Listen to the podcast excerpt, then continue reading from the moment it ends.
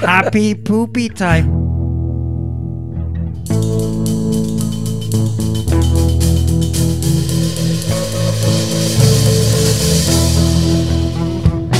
Hey there, welcome to Motorcycles and Misfits. Ah! You didn't give us a chance to get it off the rail. No. You Snuck it in there. I thought that Here uh, from like the Recycle wandering Garage thumb.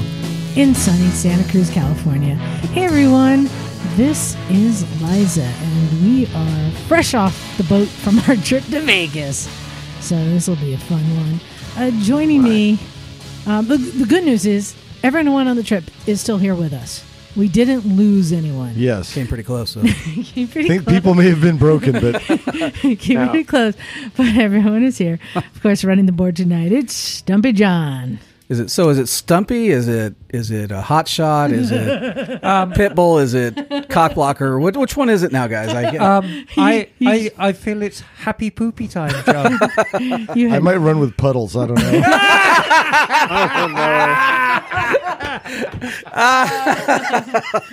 he had many nicknames this Nasty weekend. business. But of course, what happens in Vegas stays in Vegas, right? it comes home with the laundry. I'll say that.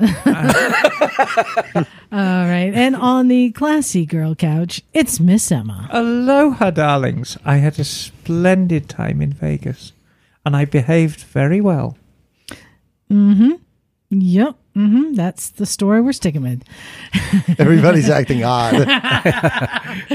And of course, that is the sultry tones of Naked Jim. Yes, yeah. My brain was a little fried from the uh, flashing lights, of which we had a ton of. But yeah, great time in Vegas.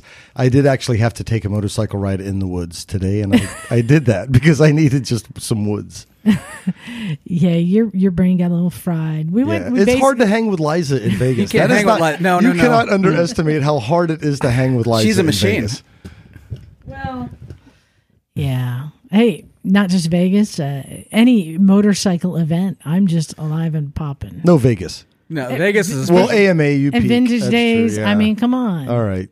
I just I love it. I, lo- That's I true. love You it. do. I just love everything. I just I just ready to go, and I, I I'll, I'll eat a lot and yeah, you did. have fun. Uh, yeah, it was a good trip. Um, and of course, coming to us remotely, it's Bagel. Hello, good evening. Nice shirt you're wearing there, Bagel. Oh, thank you. Oh, Quite yeah, fancy. look at that. Stylish. Yeah. Motorcycles and misfits. Do you do you still have the uh, your T-shirt with me in bed with the Yamaha on it? Yes, I do. Oh, good. Oh, I need that coffee cup so when you when you pour hot water in it, doesn't the sheet go away? Yes. And all is revealed. yes. All the bits. all the bits. All, all, the, all the all the all the componentry, the nuts and bolts. So let's kind of recap. Uh, Emma, where did we go? What did we do? Uh, we went to uh, what was the name of the show again? Wow. oh, I don't. I think it was Centerfold. What was it? Uh, No, oh. it was um, you know, it was some bloody trade show. Deluxe something. What was the name of It the was the show? AIM- the AIM oh, show. the AIM Expo. Um, Okay. So the AIM Expo, it, it's it's it's trade only, and um, it gives manufacturers, importers, um, accessory wholesalers a chance to show off a little what they do. It's not open to the public. You actually either have to be in the industry or, in our case, in the press, or Very in my sneaky. case, in the press and in the industry to go. Um, and you just get a, a look around and see what's new and what's not new and who's who. And it was very nice for me to be back in that environment because I saw a lot of old faces who I hadn't run into for years. And everyone Yeah. seemed quite happy to see me, which is always very I nice. think- Why wouldn't they be? I think we all ran into people from all different places that we've met before, except for John. Was there anyone there that you knew previously? Or No, was that all new and fun and exciting for you? it was all new, fun, and exciting for me. So, um, to give you an idea of who was represented, most of the accessory manufacturers had at least um, some presence there. The absent, the the notable absence, of course, were Parts Unlimited. The show was hosted by um, Tucker. Tucker. who used to be Tucker Rocky, um, who now just go by Tucker after the 2018 bankruptcy. Um, the only major Japanese manufacturer there was Suzuki. And no American. No American. Yeah. Um, and a lot of smaller um, Chinese, Taiwanese importer concessionaires, whatever you want to call them. It was qu- it was actually quite a good show. Um, very small. It was really the first show after the big COVID shutdown, so I think everyone wasn't really sure what it was going to be like and how we should behave and whether you should wear a mask or whether you shouldn't wear a mask. And um, it was actually a lot better than I thought it was going to be. Yeah. Yeah. And Triumph was there. We should mention too. Yes. Oh, tri- you know, Triumph had a great stand. Yeah. Should we say what overshadowed the uh, AIM Expo, though? Right next door? Oh, the concrete, Concrete. Oh, We were excited about the concrete show. World of Concrete show. It that looks so much fun. They Oh. had big toys and little toys and, and- Yeah, crushers and you, thingers. You, you could ride the crusher, but you had to be this tall, Tall. to ride the crusher. It was almost the beginning of the, one of the best adult theme parks ever. You come in, oh look, there's the concrete, you know, the concrete realm you can go and play in. Here's the motorcycle realm. Oh, and there's the shot show yeah. and everything else Vegas has to offer. So yeah, it was concrete guns and motorcycles at the convention center. Mm-hmm. Yeah, good crowd. Um, but yeah, as you said, um, not that many vendors showed up. In fact, um, hey, shout out Phil from Cleveland Moto was supposed to come. We were looking forward to seeing him, uh, but he had to pull out last minute just for out of safety concerns for his employees. Which I thought was really he never. I never thought he was a pullout guy. Well. I thought that was actually really respect Well, respectful a- on his part. And and this is where Phil, I think his decision was even cooler. Is I saw him screwing screws into his Yeah, SSR I know, I know. for fucking snow racing. racing. or ice racing. So hats off, hats off. yeah, to the so Cleveland yeah, a lot of people didn't come, um, but there was still a lot of people that we have met before. People have been on our show before. Well, I wouldn't say a lot of people didn't come. I, I would say there was a smaller show. You know, it, it was Yeah. definitely more accessory oriented and the smaller, um, you know, Chinese manufacturers, which was kind of fascinating. Um, Which but w- Suzuki was there, so at least you had one big one there. But it was just a smaller know- gig. I mean, still COVID for God's sake. The country's still on fire or whatever that means. exactly. Um, Yeah. Well, what was the situation with masks there? Yes. Well, it's Las Vegas. It was it was shit showish. Yeah, it was. Oh So, man. uh, I- I'm, you know, we usually don't talk about it because it's more controversial. But I'll just say, I mean, we went there fully intending to have masks, and we had masks with us everywhere we went. But I found that once I was there, and when you're there's like most of the people aren't wearing masks, or maybe you're seeing someone you've met before, so you kind of pull your mask down to smile and say hi, and it just became like uh, this is awkward. Like it was awkward being the only Yeah. masked ones, and I didn't feel because it was in such a big room that we were we weren't like breathing on each other. So I just kind of had mine on sometimes and not. And then when we went up to talk to somebody, I said if they had a mask on, I said, "Would you prefer me to put my mask on?" Yeah, You know? which was a cool thing if you saw people with them on. The other, otherwise, I would say it was schizophrenic. People Yeah. at best, it was pretty much schizophrenic. I, I will tell you the weird thing is taxi drivers. They either wore a mask or they wore a seatbelt. Never both. But we also had oh people. we had people with no masks rushing into our elevator, even though it was full. They're like, "Oh, we'll squeeze in." So there's like fucking Oh. twelve of us. John and I got off at one point. Then I'm like, anyway. Uh, Yeah, so it was hard. Please be- get tested.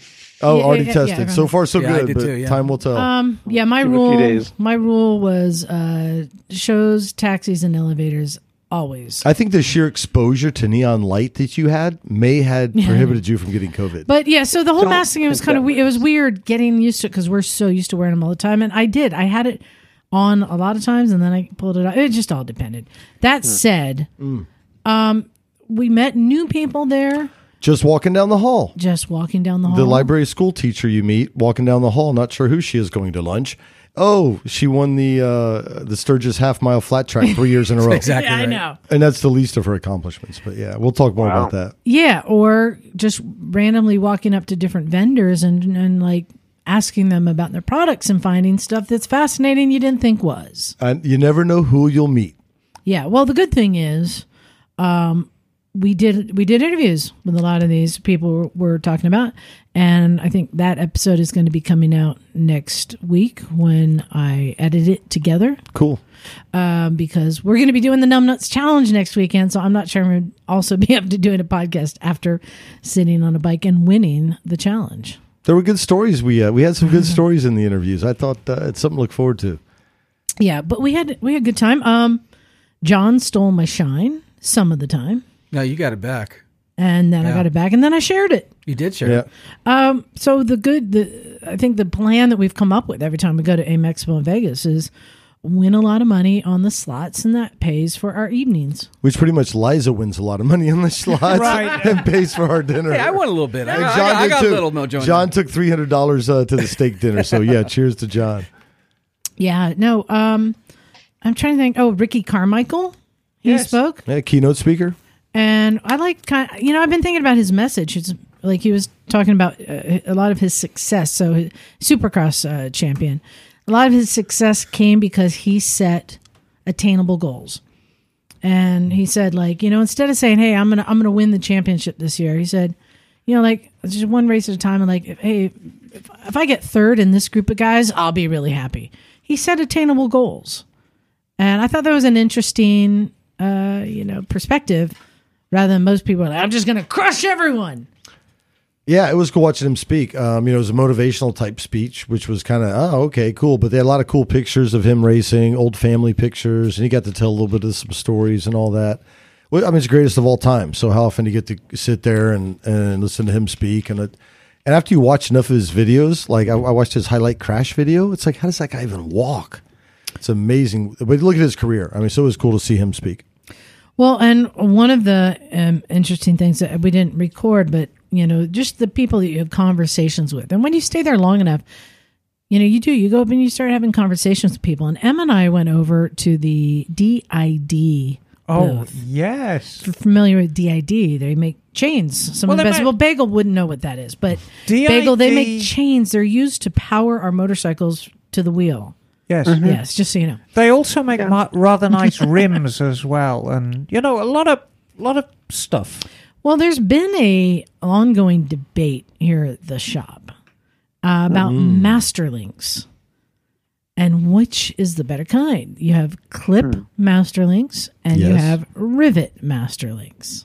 Do you have any opinion on this, Jim? So I, I'm not sure if I have an opinion as much as I have experience, but my general opinion is the more horsepower to the rear wheel, the more likely you are to use a riveted master link. The less horsepower to the rear wheel, the less likely I am. uh, the more likely I am to use a clip. And painting. I have based on nothing more than just seems and right. Jim, painting with a very broad brush. You're absolutely right.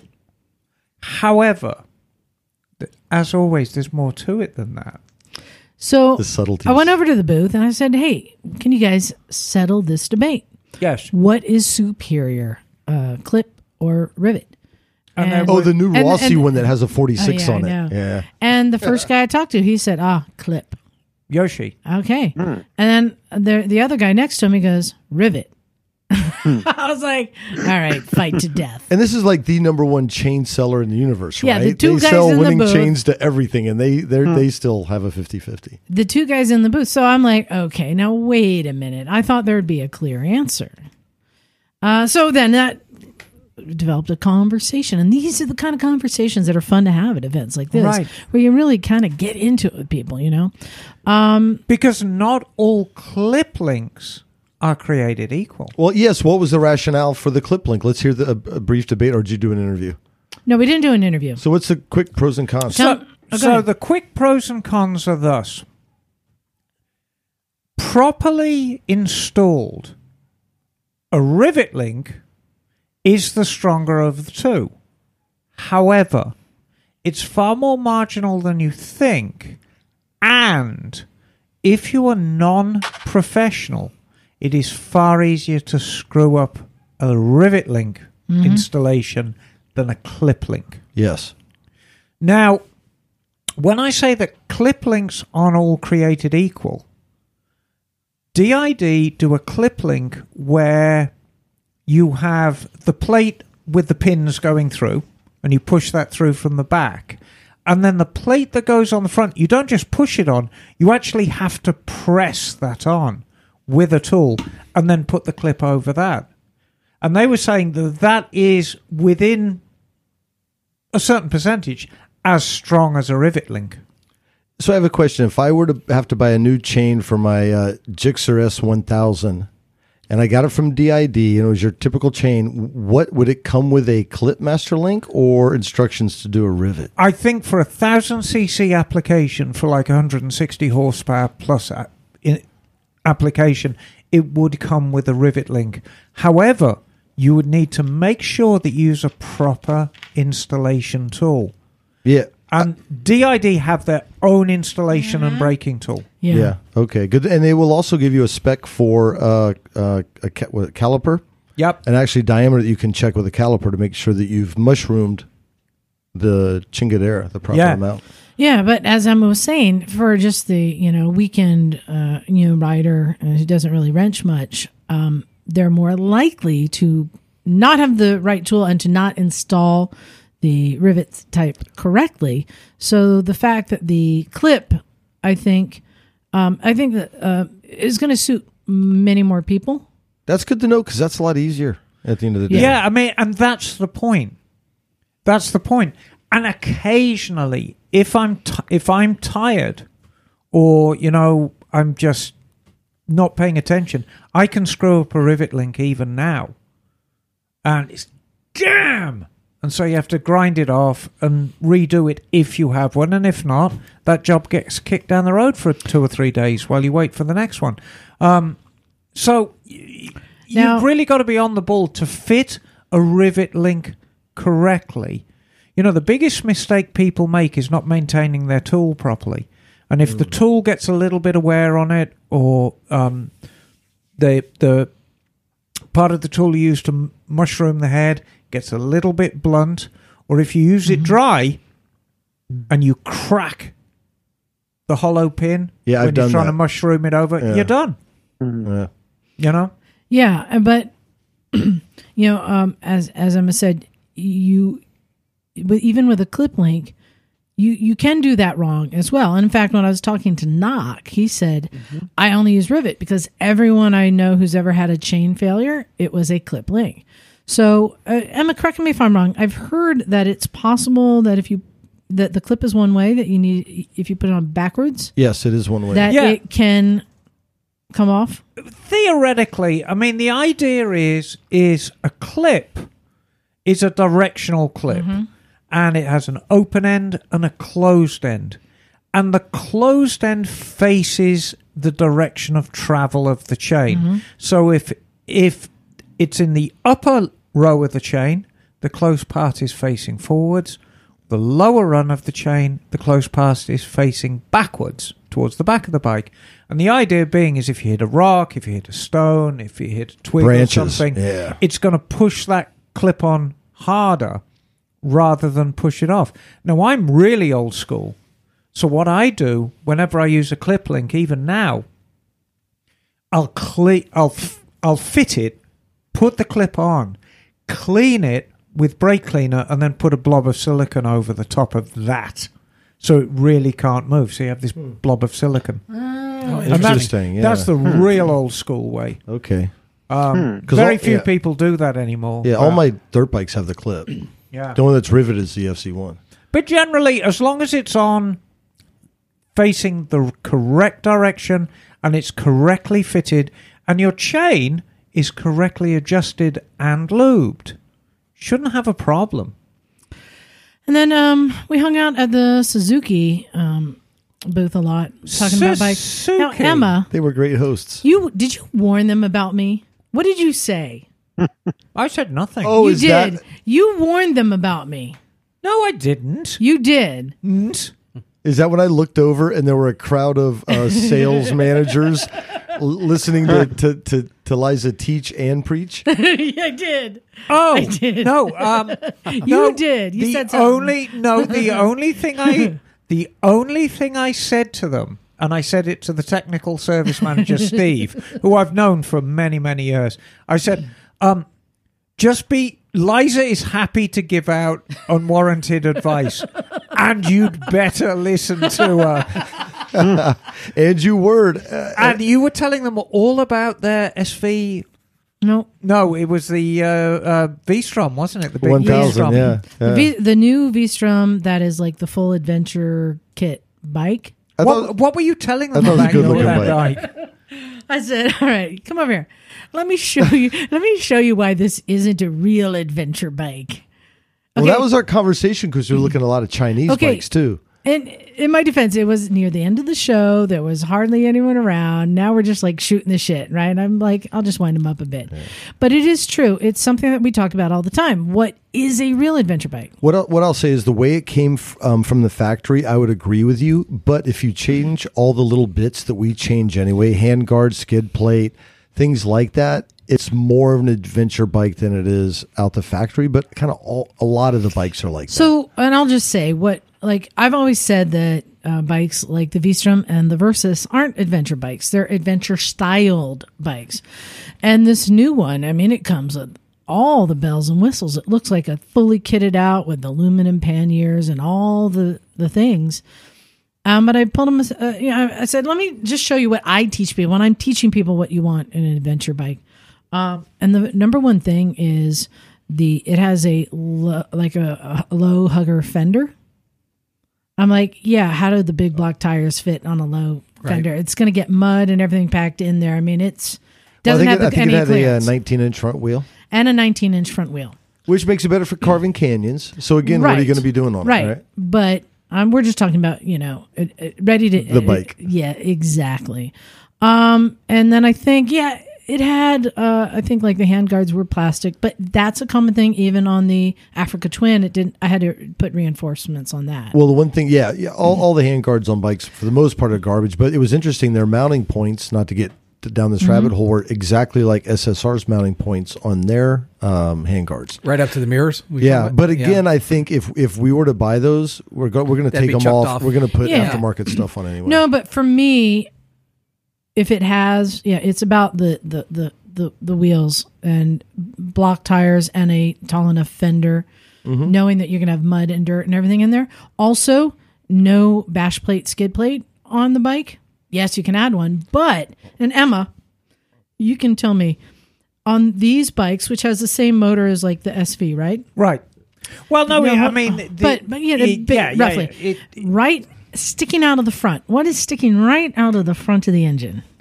oh, well, there's a variety of things, but the oil filter, of The course. oil filter sticking right out. And when I said that right there tells me this is not a real adventure bike, they're like, well, we've never had any issues with the you know oil filter being knocked out. I'm like because no one's taking it onto like logs and and Well, rocks. you would have to you would have to see it with an aftermarket skid plate on it. because it's a street bike. Yeah, But without well, in fairness, Yeah. I mean, for you to ride a, uh, uh, you know, that bike over a log, it would need to be built like the Incredible Hulk.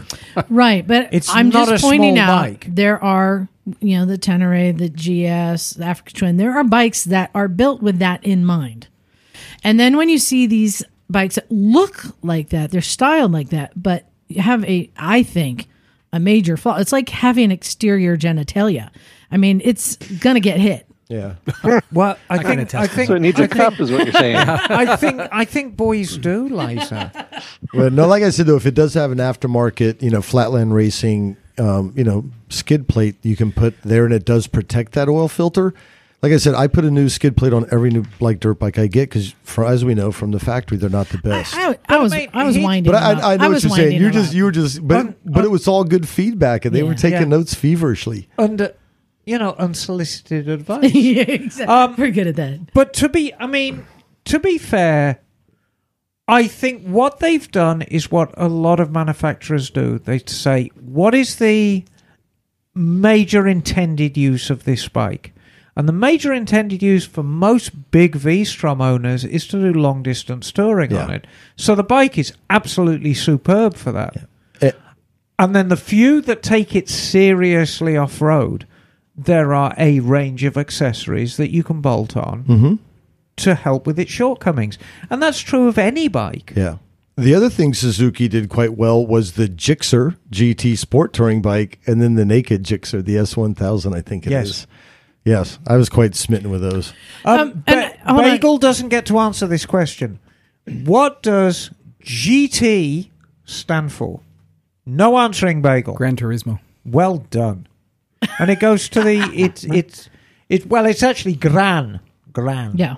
gran No D Um, on the end. Hey, and I wanted to say, I was just winding them up. They, it's a good looking bike. Yes. I, I, but you know, when we're putting in categories of recommending bikes, I don't think it's yet in the category. The V-Strom is not in the category with the Super 10 and all these other bikes. That's all.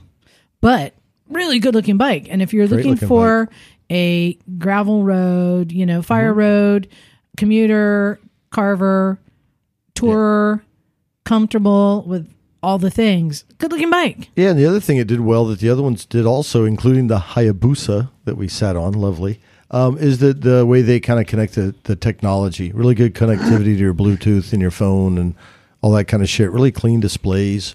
Yeah. I think the only other thing I called bullshit on, Emma, your friend Lee, who was there. Yes. she's a really sweet person. Um, and I, I was looking at the bike, and the side panniers um, sit kind of high. yes. In fact, you have the rear seat, and then they sit about three inches higher than the rear seat. And I was like, "What's up with that? That looks weird." And she says, "Oh, we wanted to create like a a cradled, you know, rear seat to hold the passenger in." I said, "I'm calling bullshit. It's because your damn pipes are too high, and the panniers have to sit above the pipes."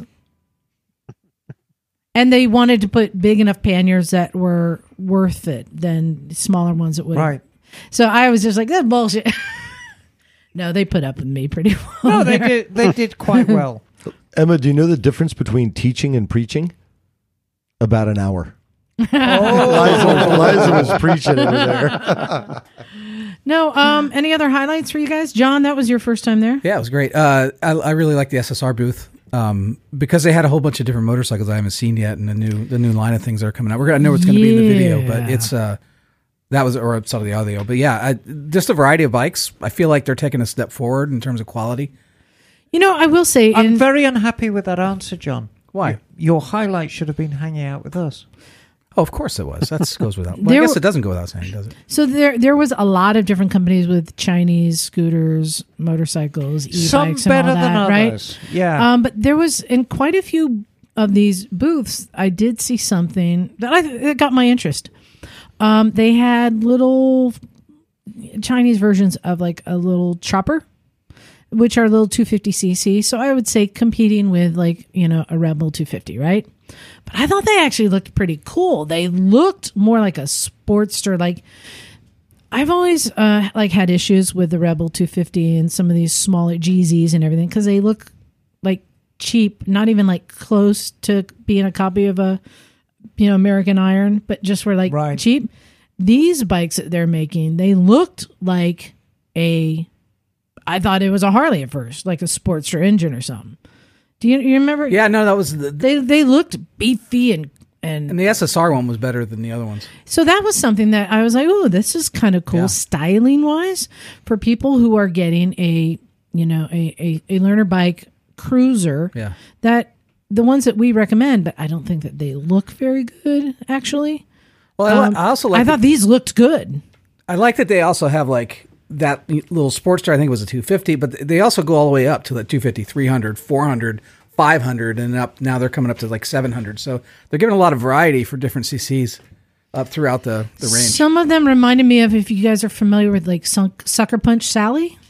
Uh, they were a they're a company that make uh, chopper bikes you could buy that were kind of retro bobbery. Um, I Full- thought they would look kind of cool. Full size or smaller?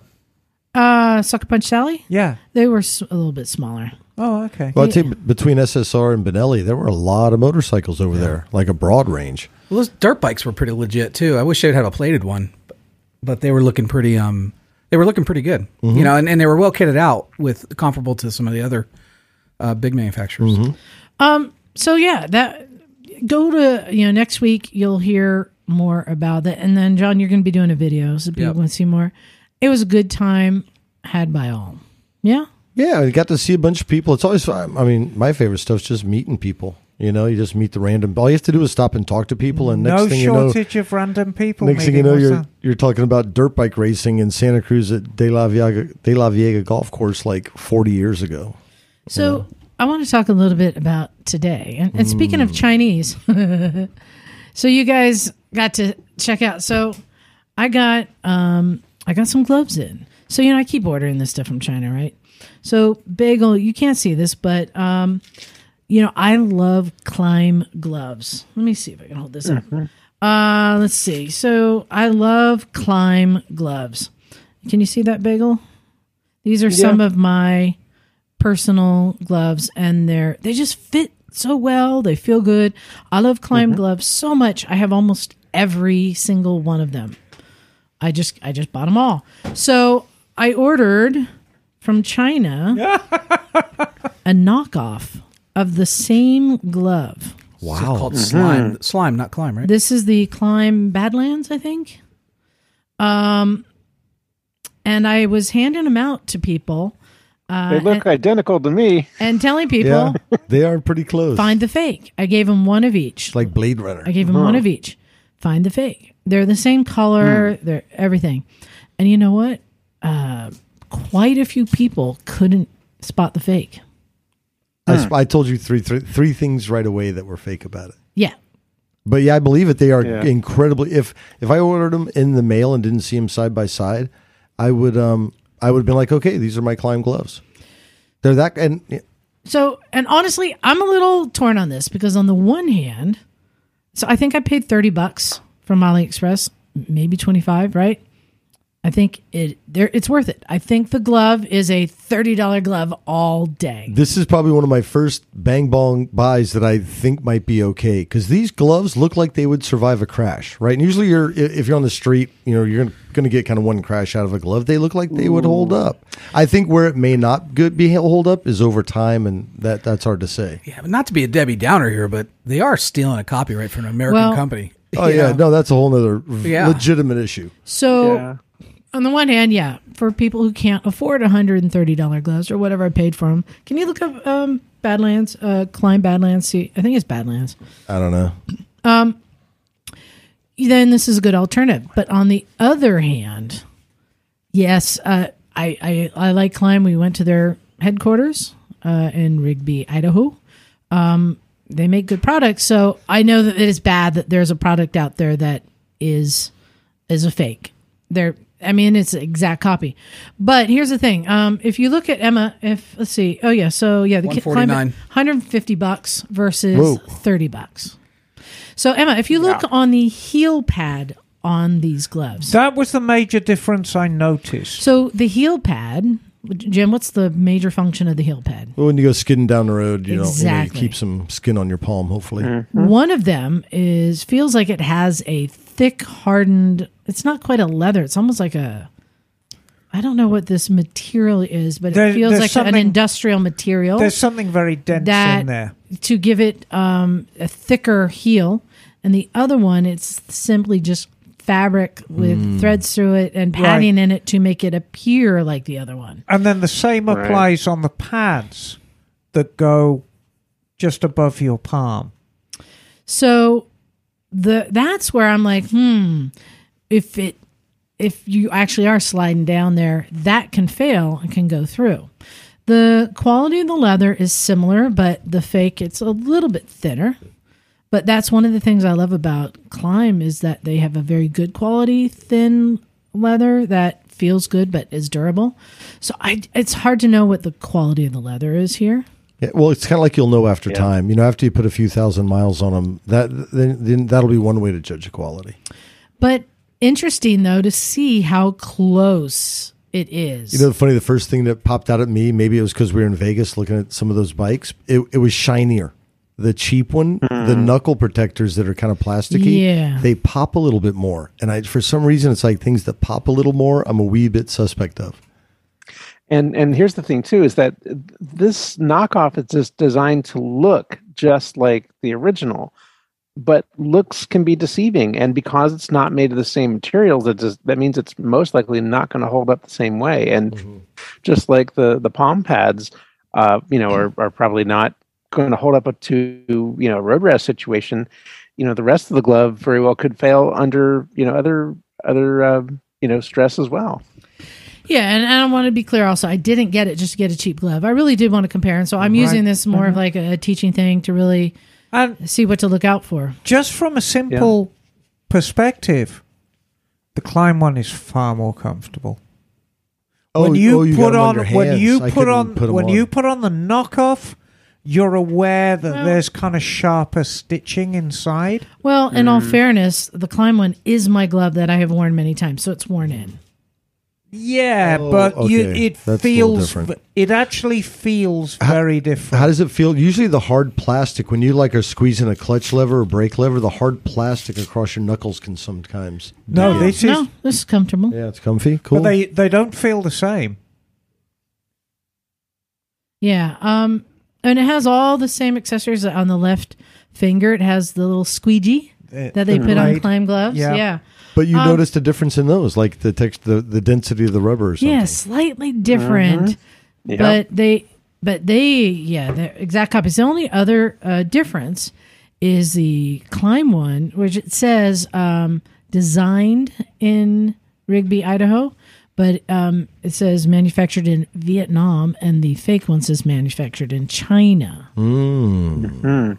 So does that mean Vietnam makes better gloves, or does it mean that that they have better quality control Klim? That they, I wonder if they they send a lot more. Cut out the middleman. Yeah, well, they're I guess they're picking the materials, they're overseeing it, and making sure it's up to their specs, and this other one isn't. But anyway, interesting comparison. So I guess um, uh, I'll just ask you guys now that you've seen the fake for thirty bucks, is this a thumbs up or a thumbs down for somebody?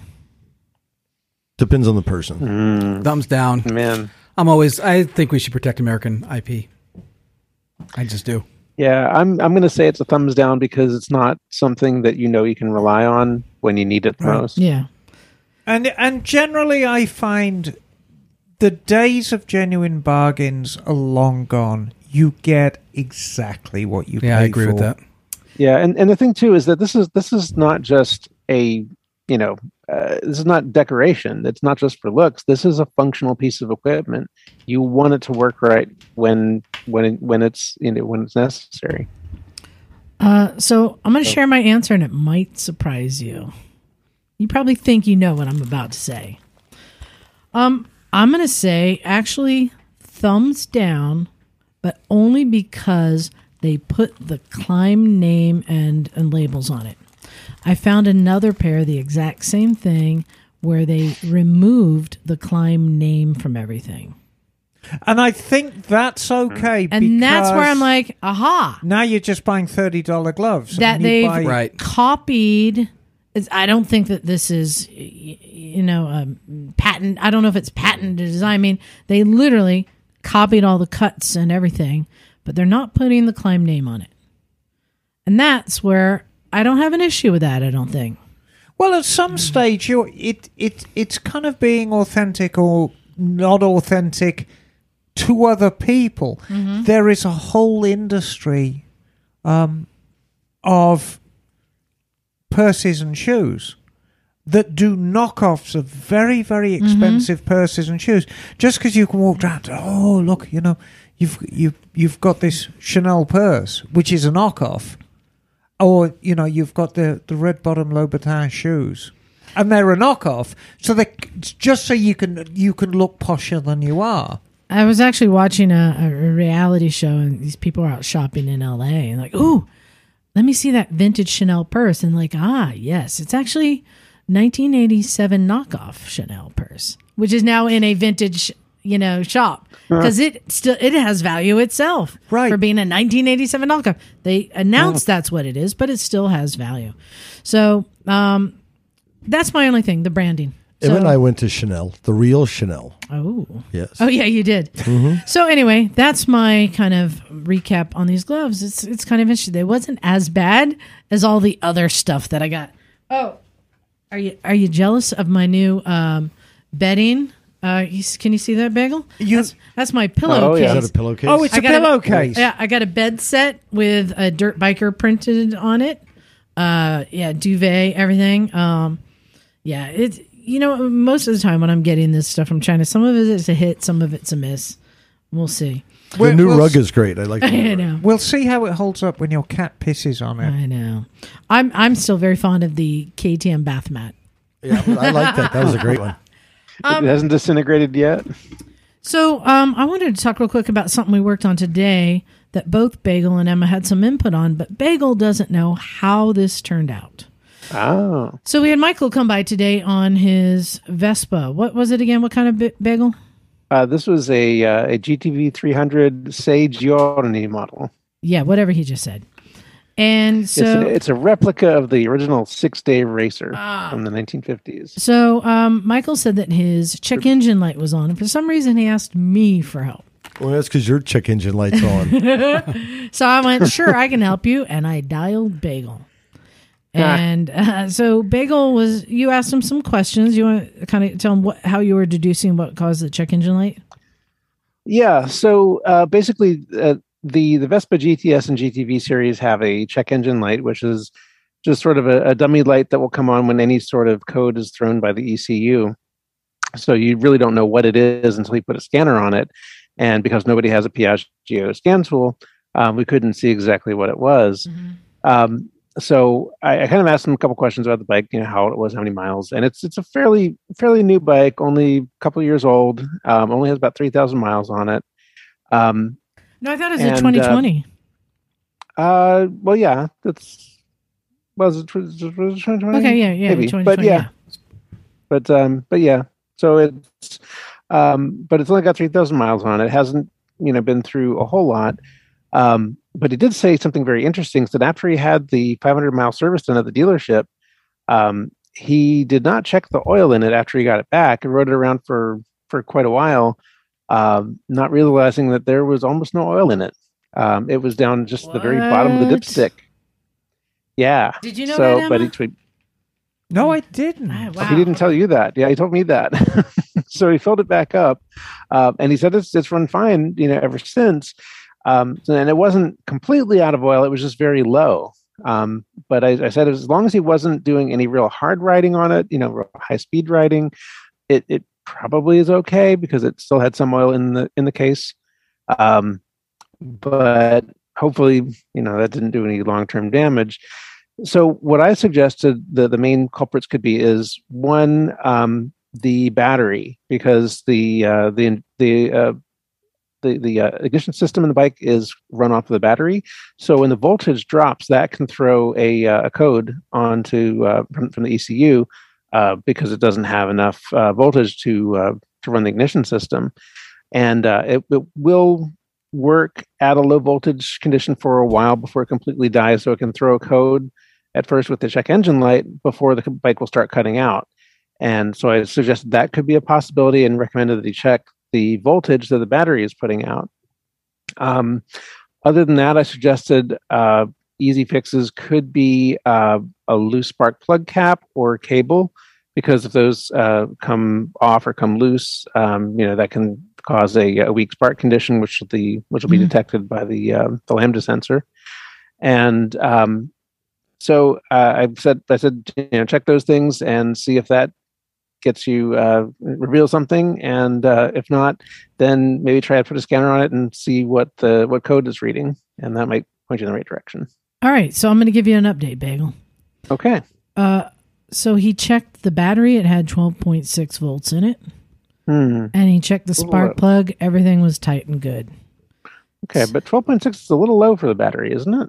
I don't think no 12.6 No, no, good. with it not No? running, Bagel. So now I'm going to Hmm. tell you, Bagel, that Emma fixed it. Oh, okay. So Emma came up with a whole nother uh, plan of attack.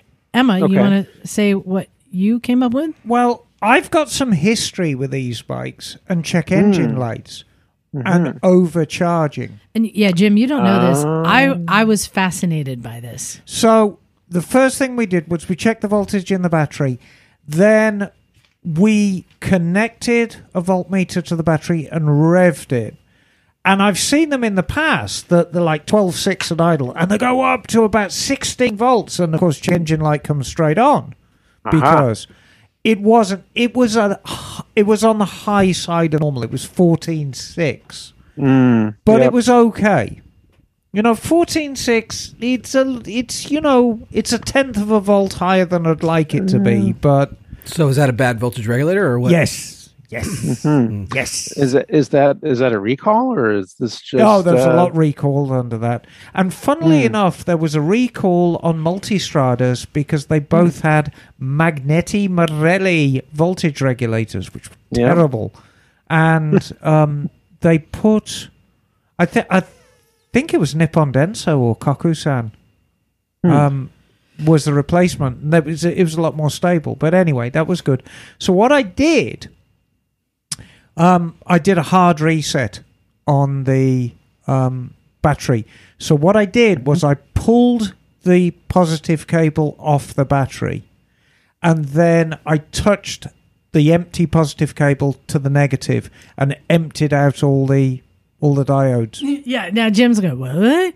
Exactly. I'm listening going, All the "Wait, capa- what? all- em- emptied all the capacitors in the system. Can you do that for any bike? Well, if it's got capacitors in it, yeah, Do our bikes have capacitors? yes. Do I have a flux capacitor? just, just make sure nothing is connected to the positive terminal of the battery when you do this. and Repeat that what- re- is- that's the key. You have to So- actually Can, take can you say that again? off. Say that again. Take, I told you to pay disconnect attention. So everything basic- from the positive terminal. So basically, you take the positive terminal off and you make sure, because you will set your bike on fire if you don't Oh, do yeah. this right. You take everything off the positive cable of the battery, and if necessary, put a little cap on the terminal of the battery so you can't touch it. Mm. And then what you do is you take that empty cable, and if you've if it's got enough slack in it, just pull it across and touch it on the negative. If you can't, just make a little jump wire and touch it on the negative. And what it does, if there are any capacitors in the system, and most bikes with an ECU have a capacitor either within the ECU or within one of the systems, and all the capacitor is is it's something that holds on to current. And when you touch that empty positive cable on the negative, it empties all the capacitors. like like a sink? Yeah, almost. Hmm. Just think of think of it as a zit, and by touching the oh, positive, you're squeezing the zit. so, and so you empty Oh my you empty everything, and that's called a hard reset.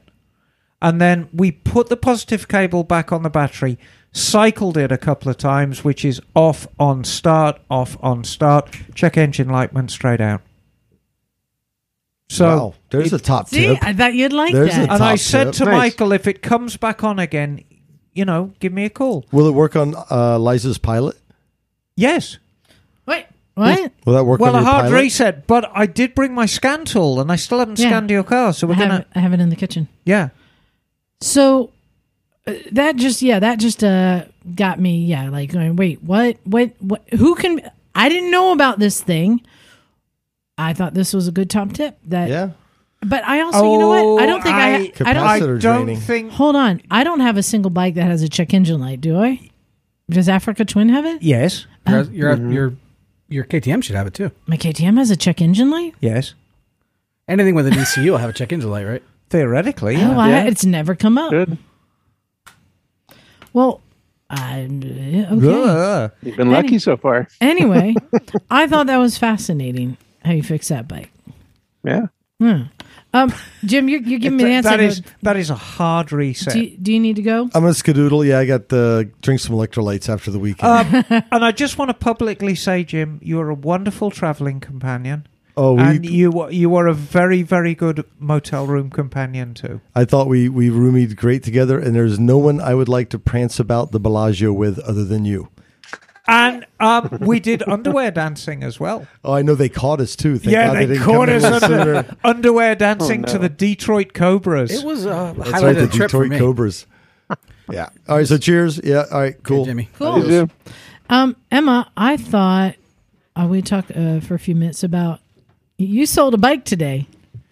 Yeah, I sold a bike today, and we're not going to talk about numbers because numbers are always. Um, y- y- that's not really what selling a bike's all about. It's about who buys what and why they buy it. And so, the XS11, if you remember right, we talked about this last week. Was it last week? Mm-hmm. One owner bike.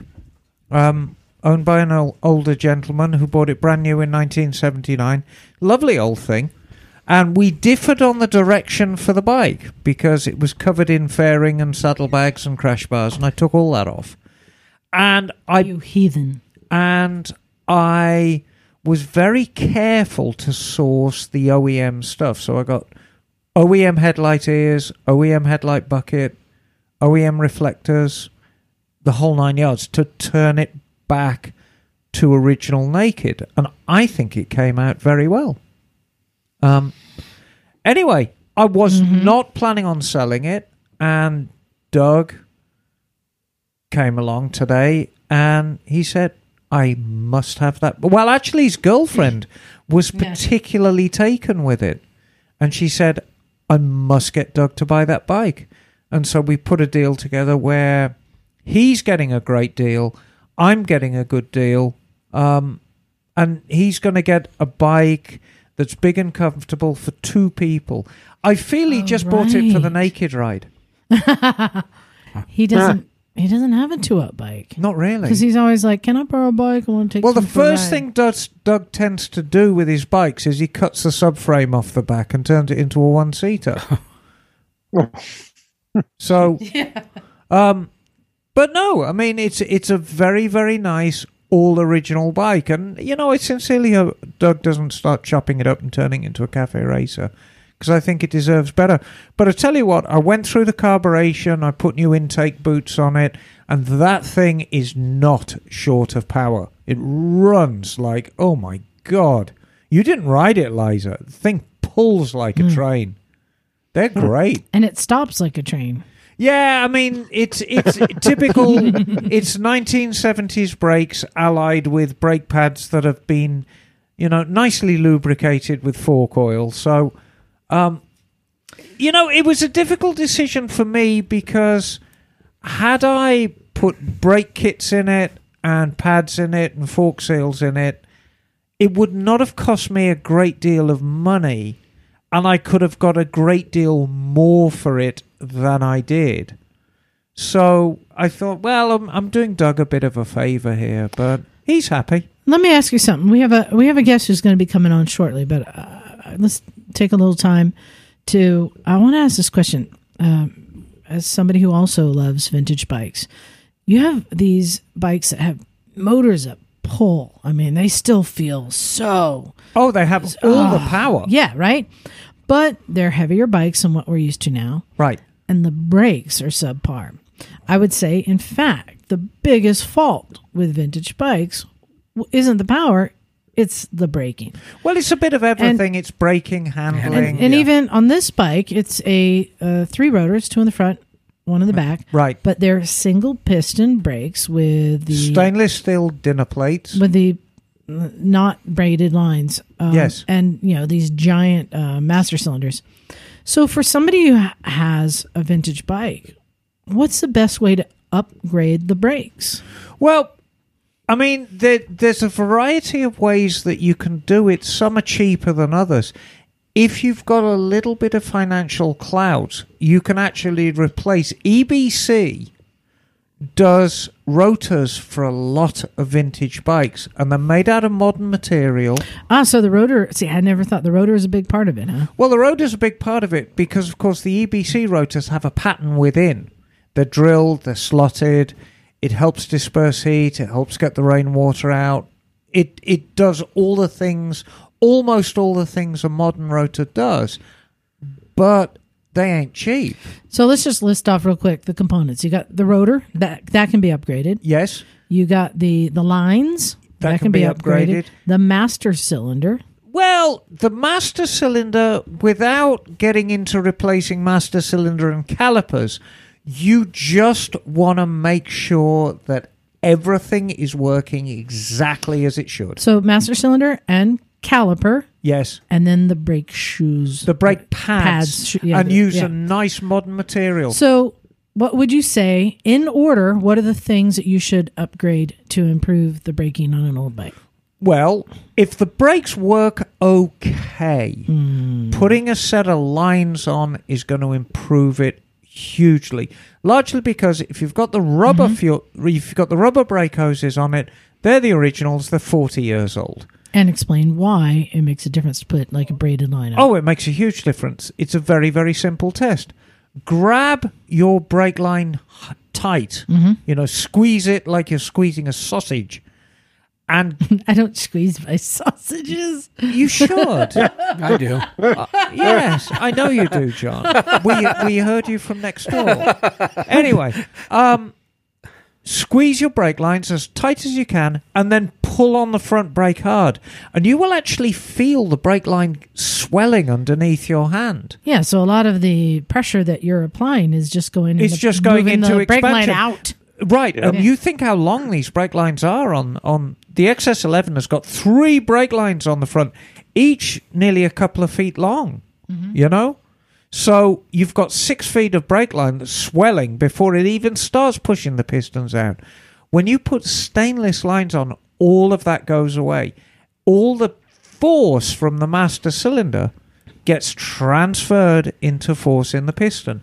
Um, single piston caliper, the way they work, the piston is pushed out and that applies the pad to one side of the disc, and then the whole caliper slides the other way, which applies force to the other side of the rotor. So you need to make sure that the pins can move freely, that the piston can move freely, that everything's clean in there, um, and it's not got shitty fork oil sodden brake pads. Oh, you know what? The other thing we didn't component we didn't say the fluid, Well, that's the which obvious. is probably the first thing you. well, we've do. talked so much about brake fluid in the past, Yeah. but we'll reiterate brake fluid. If it is clear or if it looks like nice wee wee, it's good. If it looks like beef soup or if it looks like wee wee and you've got an STD, it's bad. it's as Go simple as that. Yeah, see your doctor, see your motorcycle doctor, and see your local doctor immediately. Um, so clear or wee wee coloured, very good. It won't look like that. It's going to look like beef soup with crystals in it. And you need to clear all of that nonsense out and get some fresh fluid through, preferably with stainless lines. I mean, the thing is with these bikes, you can spend an absolute fortune on them, but you end up with a very, very cool bike. So the choice is yours. Yeah, it's just uh, so much of motorcycling is about the power, making it faster, and this and that. The braking is is huge. oh, And it's, I a, it's a massive part for- of it. It's probably the biggest danger factor on riding a big bike like this is being able to stop. You know, well.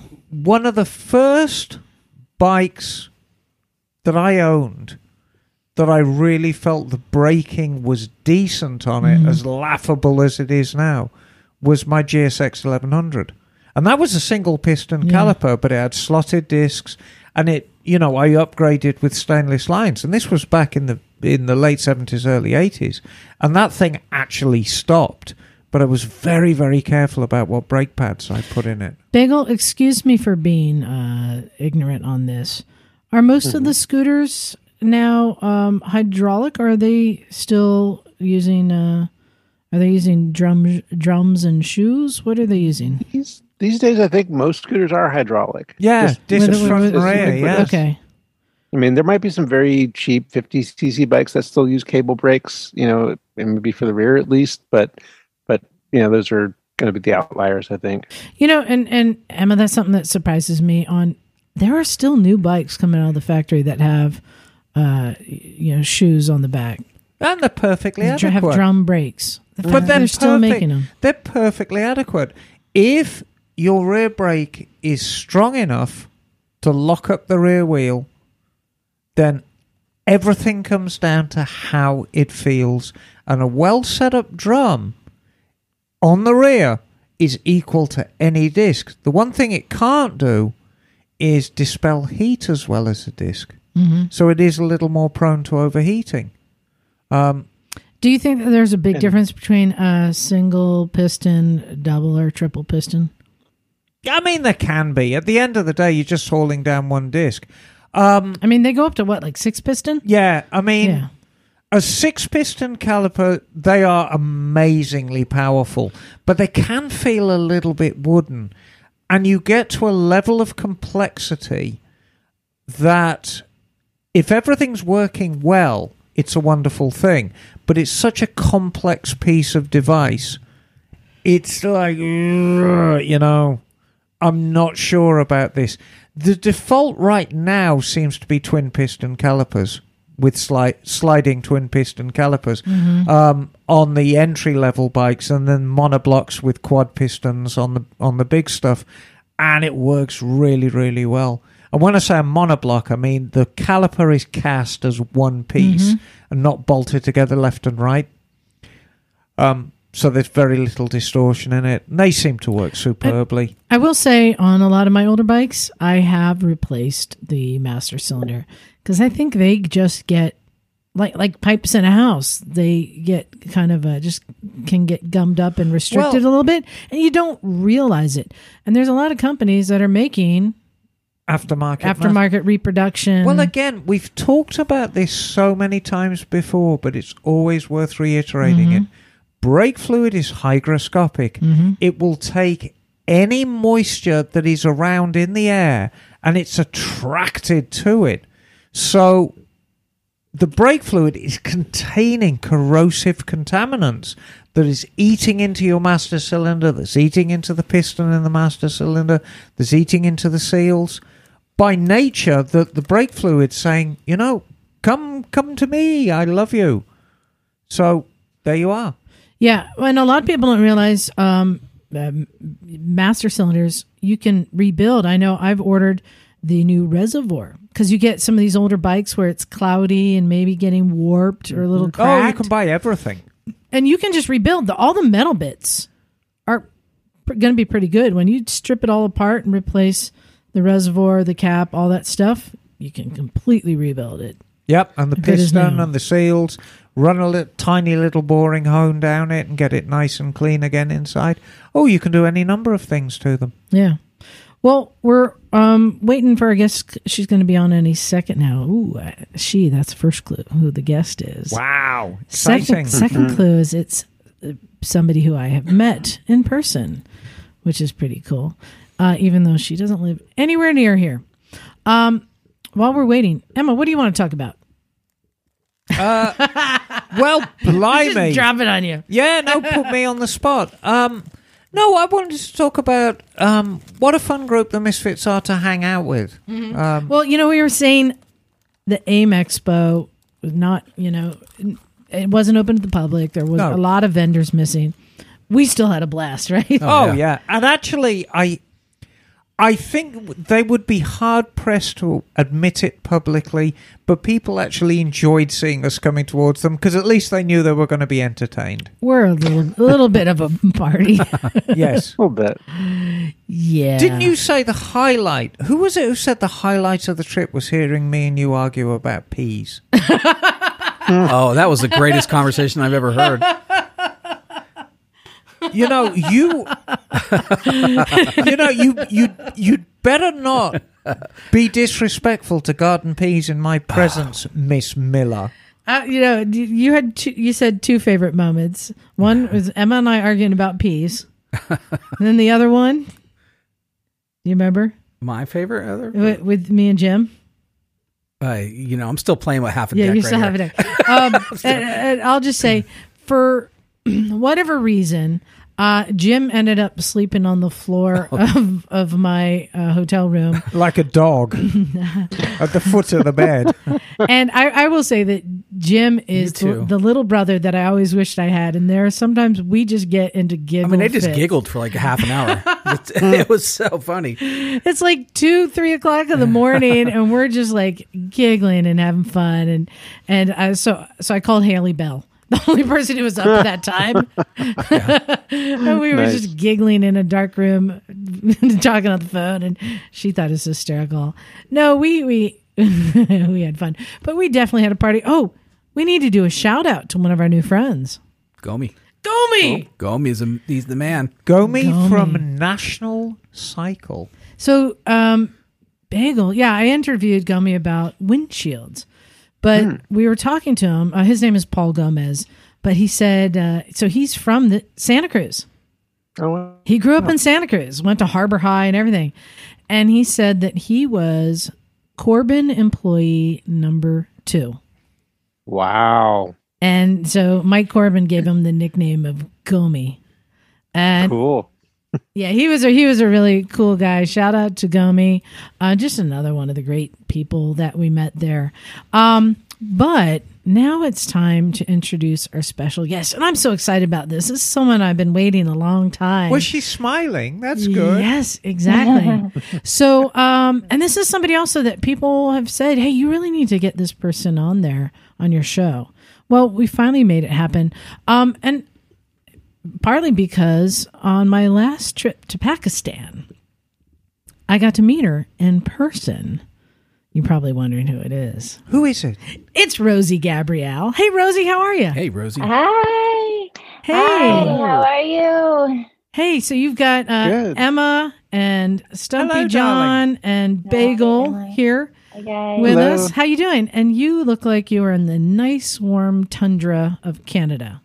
Very cozy. Yeah, I've got heating. It's so exciting. Oh my gosh. There's the small things that you take for granted in life, and I'm just so grateful.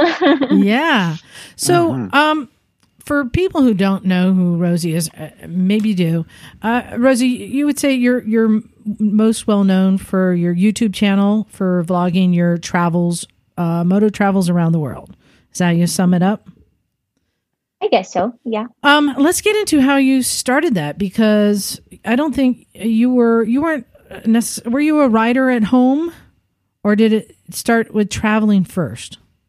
Um, it started with traveling first. My Yeah. very first uh, solo motorcycle journey, I was 19 and I went across Southeast Asia. So I did about 12,000 kilometers uh, by myself then. But uh, that was way back in the day. So, and that's one of the first things that's kind of exceptional about Rosie. You are a solo traveler, which is not easy. So, uh, how long ago was that first trip across uh, Asia? Mm, uh, Was that? Oh, 17 years. yeah, like oh, yeah, yeah. That was a long time ago. And what were you writing? back in then? the day. back, back in the day. what what what were you riding? Yeah, well, I had never ridden two wheels up until that point, and so I went to Southeast Asia. Um, I wanted an adventure. I wanted to get off the beaten path, and when I got there, um, it wasn't quite what I anticipated. So uh, I rented one of these semi-automatic uh, scooter type things uh, for the weekend, and I was pretty much sold. I was like, "Oh my gosh, this is how I have to travel." So in Chiang Mai, I bought a bike, a 125cc, and um, back then there was no GPS, there was no fancy phones or anything like this. You had a paper map. So I was basically like, okay, all right, let's go. so then I did um it's not even like logistically possible to cross the borders. I don't even know how I got away with it, but I did. I did Thailand, uh, Laos, Vietnam, and Cambodia. And uh, yeah, and that kind of set me off on this new love for two wheels and adventure riding and it kind of yeah it was You you woke Start of it all. you woke the beast. i did yeah So, and how long- no going back how long did that trip take? uh, that was six months and i did uh, 12000 kilometers And you So said you were Wow. 19? 19 yeah Wow. Dude. young spring chicken Yeah. So that, I That's mean, awesome. that's incredible. So, so traveling was your first passion, though. Um, I was introduced to a bunch of like different group kind of travels. Before that, I did a lot of volunteer trips to Guatemala, Romania. I was working um, with orphanages and children and these sort of things. So I kind of got to see a different perspective at life um, at a very young age. And so seeing this, I, I I really wanted to see more, and I wanted to explore and go deep. All right. th- She's now turned into a bad robot. Rosie, if you can hear me. oh, no. Oh no. Rosie- You guys doing- If you can hear me, you've turned into a bad robot. I think the internet connection. Oh, Oh, we dropped her. Oh, Yeah. oh no. Yeah, so uh, she's going to come back, and when she comes back, we'll uh, just ask her to maybe turn her video off. You guys, did you catch all that? Nineteen years old and set off for six months. That's already. This is not and- standard. And and no writing experience. And no writing Yeah. experience. Third writing. I have a suspicion she's not short of self confidence. hmm I think in order to embark on a trip like that, you have to be pretty cocksure of yourself. You know what? I'm just taking a guess here as somebody who, who's just spent a brief time with her. I think it's not n- as much confidence as it is putting faith in the world. Hmm. Yeah, maybe that's true. And I'm basing that on the fact that because she she vlogs her trips. So you see the times that she's struggling and she's having trouble and she has to rely on the help of strangers. And that's one of the things that's kind of uh, cool that she shares, you know, not just here I am doing this and going here and meeting this. She she shares her struggles and the hard parts. Um as we're waiting for her to come back. That's too bad. Did it did that pique her interest? She's got some pretty interesting stories. Yeah. I know. I didn't realize that's how she got started writing. Yeah, yeah, I know. Um, and so I'll share. Yeah, so when I met her, um, uh, and we'll just kind of skip ahead because this is kind of my personal connection to her. Um, when I was doing my first Chickistan trip, uh, 2017, I think. Well, yeah, no, 2019. No, whenever. No? 20 yeah so anyway yeah 2017 uh she had never been to pakistan and she was looking for another adventure and we had kind of um, reached out to one another um but it didn't work out for her coming on the trip partly because she's used to being a solo traveler and i think she was really just looking for somebody to kind of give her advice not to come on a group tour kind of Right. thing so she passed on it but she did find her way there eventually and she ended up uh meeting somebody and falling in love and moving there. Wow. Yeah. I know. I know. Love conquers all. Oh, but let's see let's see if we can get it from her herself. She's coming back in. Let's have a look. right. Oh, you're back. Oh, sorry about that, guys. That's all right. yeah, your interconnection was given out, so I've been filling in some of the blanks. Yeah, that's true. If if it, if it goes bad again, we'll just have you turn off your um your video and maybe that'll make it easier. okay, yeah. So, all right. So you did this Southeast Asia six months. You you went back home to Canada. Yeah, I went back home to Canada, bought my first big girl bike. What what, what was a- it? a 1983 Honda Shadow, and that's still like my daily rider these days. Like I've had it for uh six 15 16 years now and i've never i've had to clean the carb and that's about it old is gold nice. Now, when you return from a trip like that, you you it's like you've tasted the blood. You want more fresh meat, right? Is that hard coming back? It is it's kind of like reverse culture shock and then you're Mhm. like oh life is so boring i need to go out and adventure again So, what you must have been planning right away. What what did you plan next? Well, I actually needed money first because after that big of a trip, I had nothing left. So I was 20 years old and I was like, okay, I need money. And someone's like, hey, you're a really good singer. I was like, oh. And they're like, you should do something with it. I was like, never thought about that. Okay. So I applied to a band, and next thing I know, I'm shipped off to Oman to perform in this high caliber uh, five star band in the Middle East. Hmm. You know, Wow. like you do, right? needed some money, don't want a job at McDonald's, so I'm gonna be in a, a band. Why not? So that was, you know, I went off to the Middle East, and that was my first introduction over there at 20.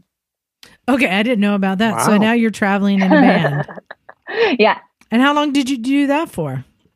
uh, I did that for a couple years. I played uh, predominantly in Oman and Dubai, and then uh, stayed out there for some time. I was I was a rock climbing instructor for a couple years, and then I started up my own photography company, and I was working for the royal family for some time. So kind of got caught up in this, you know, momentum of life, and I was like, okay, what's next? What's next? What what do you have for me now, life? So uh, yeah, but I wasn't as much as I loved my job and what I was doing because it was quite thrilling and exciting. Uh, I just wasn't happy, you know. In my heart, I'm like, why aren't I riding my motorcycle around the world? Because after I did that trip when I was 19, that was my dream, right? Like all I wanted to do was ride around the world. And it wasn't in fact because you asked me when did this whole YouTube and you know full time travel thing Mhm. started. It wasn't until uh, a friend of mine passed away about six years ago uh, in a car accident, and he was 31. And I was like, and I was going through our Facebook messages, and over the years of the same thing, I'm like, okay, I'm not happy with my life. I just want to be riding my motorcycle around the world. And I was like, hello, why have I not listened to myself? What am I doing? And I realized, like, in that moment, like, life is so precious and it's so short. And have I done everything I wanted to do in my life up until now? Like, if I died tomorrow, am I happy? I was like, hell no, like, I'm not living life. so, um, it was a bit of a, you can say, a big decision because at that moment, um, I was kind of rock bottom in my life. And it was like I could stay at home and be depressed and do nothing, or I can like push myself and try to go out there. And, uh, but I also had chronic illness that I was faced up against Right. and a lot of pain. And so I was like, well, how can I do this? How can I go out there on a bike trip? Like, how can I do this? And it's like, well, what are your options here? So um, at the same time, I, I really felt like I saw the world differently and I wanted to share that with people. And I just had this vision of inspiring millions of people. And I had no idea. I was so afraid in front of a camera. You can't imagine back then. I was just like, uh, like so, so uh, insecure and so nervous. But I was like, I don't know how I'm going to do it. I don't even have a bike. There's no way I'm taking my shadow around the world. I mean, it can be done, but uh, I was like, I don't have a bike. I don't know what I'm doing, but I know I want to go out there. So I just pushed myself, and doors just opened, and I got bikes, and things just happened. And it was awesome. That was six years ago now. So I started this kind of full time travel journey and documenting it. And was that Africa? Uh, I started in Oman because at the Mhm. time um, I had already packed up my stuff. I wasn't living in Oman anymore because I was there for about 10 years. Uh, but I knew the country and I was working part time. So I thought, you know what? I'm going to start here. Uh, it's an amazing country to travel. Like, literally, uh, it's there's so much vast land and adventure and just diverse scenery and amazing people. And so that's the place that I started because I was really comfortable there. And um, so I did three tours across Oman in different areas. And then after that, I went to South Africa. And, you know, kind of like this whole I have no idea how it's going to do because I didn't have a bike. But at that time on social media, someone reached out to me and they're like, it was a German guy. He's like, oh, I rode my bike from Zanzibar to Cape Town and it's stuck there and the carnet is running out. He's like, can you return my bike for me to Zanzibar? I was like, uh, yeah, I can. so I just like, all right, you know, booked a ticket to South Africa and it was a Yamaha XT660. And I was so ready. I planned this big route all across Africa. I was so stoked for it. And I arrived in Cape Town. I took one look at this bike. I was like, oh shit. What have this thing had been sitting by the ocean, rusting like from the Oh. inside Oh. out Oh. for seven Oh, no. years. Oh, Yeah, so- oh. I was like, I, I was like, did, did, does this thing run? You know, and I already had sponsors and everything, and I was like, how am I going to do this? And what was meant to be a six month trip, kind of zigzagging across Africa, I spent six months in South Africa breaking down like Oh. every, everything on that bike fell apart and i spent more time in mechanics and at the side of the road than you can ever imagine oh, jeez. So- yeah so So when when we lost you for a second there, one of the Yeah. things came up is, wow, she's doing a trip that early and taking on these big trips. And I said, she must be a really confident person. I said, I'm not sure it's that. I feel like, and I'm guessing, and you can tell me if I'm correct. I feel like she's somebody puts her faith in the world and in the strangers and you know oh. people she hasn't met. Is that is that kind of what it is? Because I know in a lot of your videos you share your hardships yeah you share your struggles you share you know i remember there's one video where you dropped your bike where was it you were like on some dirt road going over a mountain or something and you dropped your bike and couldn't pick it up Mhm. and had to like hike back into town and go ask for help where was that Uh, well, that, that happened a lot. Actually, it was really funny Yeah. because within the first year that I traveled, you know, I followed all these motorcycle forums, and everyone's telling me you have to pick your bike up this way, you know, the back way. And I have a compressed disc in my back, and that does not Mhm. work for my body. But Mm. I was like, you know, religiously following these people, like, okay, that's what you have to do. So I never tried my own way. So when the bike would fall, I could not physically pick it up without harming myself. So mm.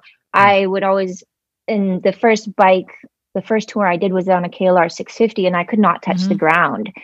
So every time I went to, if I stopped or if I hesitated, I put my foot down, I'd slip and just, you know, slowly tip the bike over. So then I always needed help. And uh, it was funny because it wasn't until like a year later, I'm like, you know what? I'm gonna try and do it my own way. And I I leant down and I just picked it up by the handlebar and it went whoop. I was like, oh, well, I could have done that the whole time.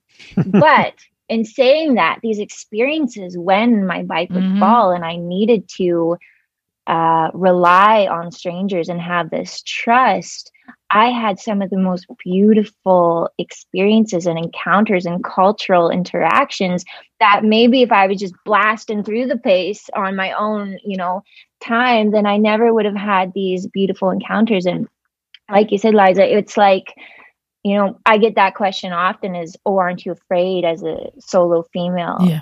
And it's like, actually, I'm not because it's like whatever's going to happen is going to happen at any given time. And we have no control over that.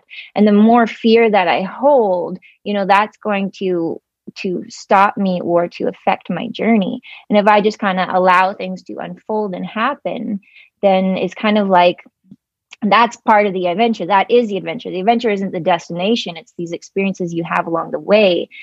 And in my experience, especially with people, it's like the energy you put out is what you receive. So if you Mhm. give love and you know you're treating everyone as an equal, like when you open your heart up to that, like what you receive is, you know, this is the most beautiful part of traveling. One of the most beautiful traveling is Yeah. is this, yeah. And I think that's one of the things that kind of sets apart your your journey in video is the highs and lows that Hmm. you share, which are pretty extreme highs and lows. You kind of just share it all, right? Um so let's see, you did South Africa and then where'd you go? Back did you go back home? Yeah, so at the end of the six month, my bike actually blew up in Johannesburg. As I was entering the city, I see this welcome to, to, to, to Johannesburg, and my engine just went. I was like, "Whoa!" No. Talk about a phenomenal ending. I was like, "Okay, if I was actually like like South Africa is pretty um, uh, like they have resources there. If I was actually in the heart of Africa any further, I would have probably been really screwed if I attempted that. So I was like, okay, bike's dead. I'll take it. Uh, but I did get to cross Lesotho as well before that, so that was that was awesome. Um, but yeah, I know After that, uh, I kind of left it up to the universe to decide. I'm not a very good uh, decision maker, so I was just like, okay, give me a sign. Where am I going next? Am I off to South America? Am I going to tour the Middle East? Am I going back to Africa? Where what's happening here? And uh, that's when I got an invitation to go to Pakistan. Yeah, and, And and prior to prior to that is when we'd first kind of met on social media and kind of been Hmm. talking because you were interested in going to Pakistan. Yeah, and I was doing yeah, a tour, but you're like, well, I'm not really a, a group tour kind of person. I'm a solo traveler. I get it now, Mm. especially after watching a lot of your videos. And but you know, you're not as open to the whatever's going to happen if if you're uh, by a, in a group. You're on an agenda, you know. So, Mhm. um, you- but I you, travel very slowly, so the group Yeah. is very intimidating to me to be on like a regimented schedule. I'm like, oh no, I have to take my time. so you you made it to Pakistan, and tell the story of how you met Adil. yeah, this is awesome. Uh, So and should I we got- say who Adil is to you right now? Adil's my my husband, Yes, it is. love of my life. and he is a handsome man. yes, yes, I'm very lucky. Uh, no, it's it's funny how that all happened, really. Um, because I got invited on this. It was a group tour, actually. It was Mhm. like a one week social media thing. I was like, oh, I don't really do group tours, but if you're paying for my visa and my flight, I was like, okay, I can suck it up. I was like, so long as I can do whatever I want when you guys leave. They're like, sure, why not? And so at the time, obviously I did motorcycle travel and I was like, okay, Pakistan, I'm ready for this. I'm going to ride a bike across the whole country. And maybe you can call it a bit naive. I'd like to call it just blissfully ignorant. Um, mm-hmm. I didn't really know the logistics about crossing the country. I didn't know if it was possible. I didn't know about security. I didn't know about any of this. And I really don't follow media or you know current events or what's happening um, but i was just like i'm gonna do it so I uh, I reached out to a girl that I follow on social media who you met, uh, Zenith Irfan. Mm-hmm. She's a Pakistani biker, uh, female. And so I was like, "Hey, Zenith, do you know anyone in the traveling community who's in the who's a biker and who like knows the country through and through, who can tell me the logistics, tell me where to go, all everything I need to know, and who can help me with a sponsored bike?" And she gave me the number of Adil who was my now husband. and so uh, when I first met him, it was you know nothing out of the ordinary, but uh, he was my very first contact, and of course, well, nothing out of the ordinary. There, there was a connection there, but um, he he's an amazing traveler, and since he was about 15 he's been traveling the whole country uh, by foot by hitchhike by bike by every means so he really knows the country.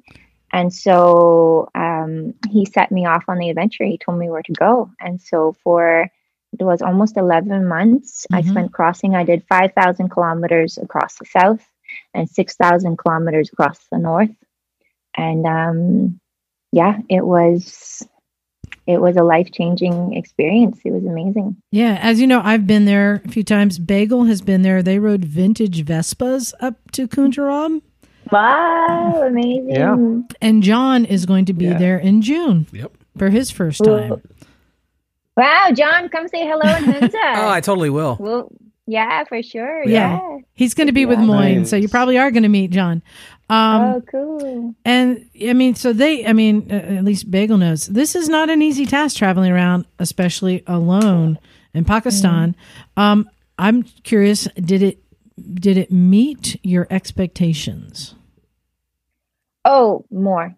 Absolutely. I try not to have expectations when I travel mm-hmm. and I mm-hmm. don't really do any research. Like I don't even look at pictures because I just like I want to go and I want to experience. I don't want someone else's experience and them telling me how it's going to be. I want to experience it by myself. So what was really interesting especially in the south is that because of um not really security issues, but as everyone knows, there has been an instability within the country in years past. But that was like 10 years ago. And because the country is still kind of building this, um, you know, they just want to make sure everything is okay. And having foreigners and tourists is a relatively new thing for them. Um, in the South, foreigners were required to have security uh, to go anywhere, just just to be sure. Um, but it wasn't really necessary. So I was able, I put in a proposal to the government and I said, look, I want to travel and I want to showcase the, the people, my interactions mm-hmm. as like a vulnerable solo female. What is my experience, a real experience? And if I have some guy with an AK 47 behind me, he doesn't really give that, that, you know, you can't really have an authentic experience. Um, so I was actually granted to travel completely without security by myself. And we, and we have to be honest. You don't always travel alone exactly. There's you sometimes somebody's with you when you're traveling. Mm-hmm. Somebody strapped to your chest maybe? Oh, Winston. yeah, sometimes yeah. I travel with my dog. Winston, who I met. Winston's yeah. been is a well-traveled uh, dog, isn't he? Moto traveler. He is. He's got goggles and all. He's crossed all of Oman with me, uh, most of the states, Canada, and now um, parts of Pakistan as well. Yeah. Unfortunately, wow. I didn't bring him on that trip because I uh, I wasn't sure what it was going to be like. But yeah, he's my little furry companion. yeah, he's he's been all over. So yeah. so you spent quite a, a lot of time there. So I think is it fair to say you fell in love with two things there, the the country and Adil? Yeah, Yeah, absolutely. Yeah, the the country is stunning. You know, it's one of these places that's so diverse. The the landscapes. The great thing about Pakistan is that it's fairly untouched by tourism, and I really hope it stays like that. Um, I'm not pro tourism at all. Um, I, I I hope they evolve in a responsible way with that. But right now, you can go so many places, and you're literally the only person. You're like in the middle of the Himalaya mountains, and there's nobody else around, and it's one of the most surreal. Um, incredible experiences to to feel that and um yeah so the the people there the land uh, of course Adil at the end of my trip because across uh, the journey that I was, he was also traveling. So we'd meet in Karachi or we would meet here and we'd spend a couple days here and a couple days there. So, um, what were you riding um, across Pakistan? In the south, I had uh, the 700 GS BMW, which was a really awesome bike. I loved it. Um, in the north, because there's uh, a lot of tricky places I knew I was going to be going, and the 700 is a bit difficult to maneuver, especially the amount of crap that I carry on the bike. It's just like, uh, you know, if it falls down, it's a bit of a pain. So I actually switched to uh, 250 Tekken, which I would not recommend, but uh, that's that's the bike I rode. I, I was Oh getting my to it. You're, is that the ones that you still have, or those are different? Yes. It's the one that you still have. So I saw it. Yeah. So we were talking just earlier in the podcast about Chinese bikes and Right. that are coming along. I will say, um, it looks like a really cool bike it, from like 10 feet. Looks it cool. looks really cool. Yeah. um, so if, if, if, you don't want to get stuck or stranded anywhere or you know like it's it's not reliable i i can't say because i, I actually was speaking to someone one of my followers the other day um, from south america who had the tekken Mhm. and i was like i hear so many people having these bikes and loving them but i don't know if it's like the manufacturer because they're being built in pakistan now i don't know if they have like a different quality standard Mhm. but both bikes that I've had, there was so many issues. Like literally, like a liability. Like like, well, things would seize and throw you off the bike. Or Ooh. yeah, I think you were pointing out to me uh, you had like a lot of little things just breaking on it. yeah, like the clutch. Like Yeah. like literally, I drove off the the lot and the clutch just burnt. Like the minute I got in traffic, the clutch was gone, and I didn't even have to pull the accelerator. I was like, I was like, whoa. Oh, geez. Oh, and then I was crossing Deosai, which is like Mhm. 13,000 meters above sea level, and my clutch went, and I'm in the middle of nowhere by myself. You know, you don't want these kind of issues. You want reliability. Right. Yeah. So Mhm. those Yeah. those are some of the pros and cons. But Yeah. in a place like Pakistan, they are quite affordable. And Um, no, mm, Mm. no. I mean, Uh, there's not a lot of options. You have to import compared to- bikes. Yeah, compared to, and even though they have a manufacturer in Pakistan now, the taxes, like for example, okay, if you wanted to buy a $15,000 BMW Yeah. in America, the same exact bike would cost you sixty or seventy thousand dollars in Pakistan because Wow. of the import duty. Yeah, Yeah. it's expensive. yeah. You know, I was like, how like and so this bike, the Tekken, it's about seven thousand dollars. No, American, you're about six thousand dollars. Mhm. So Hmm. you know, you can buy a nice Honda for that, uh, CRF in Canada. And, Yeah. and and since Bagel knows the area, Bagel, even though Adil's from Lahore, right? Where he knows more. He's, he lives in Lahore, yeah. Yeah. Um, th- they're not living in the city. They're up in in Hunza. We live in Oh, Lahore, okay. Yeah. Yeah. Nice. And you, what? You got a little farm. When, when I was there, you were excited. You just got a. It came, you said the house came with a cow, Yeah, we have a cow. And no, you we, just- we and had you got two a- cows and a goat. and you got a goat. Gertie. Gertie, yeah. Wow. Living a simple life. Yeah. Yeah. That's amazing. And you but got- you know, when when we moved up there, everyone's like, "Oh, the north, you know, you're gonna have a hard time." We're like, "Yeah, we got this," you know. Um, hmm. so it went down to minus ten. There was we have no heat, like nothing in our house, and um, like yeah, no heat, no hot water. So trying to, and we had no electricity for one month, and my husband just happened to have a project outside, so I was stuck with no electricity, like really roughing it for about one month. wow. I was But- like, well, this is the true experience, getting to getting to feel with the locals. And it, you know. it's kind of interesting because you're somebody who has been taking on challenges and, and, and adventures your whole life. And now that you're, you know, in, in, in Pakistan, you're still facing challenges and adventures Whole new level. and, Yeah. on a whole different level, which you're still sharing on your YouTube channel. Um, So, are there any more big trips that you're planning, or that you have in the future you would you know like to do? Yeah, well, I mean, it's everything's a little bit unpredictable now with the current global situation.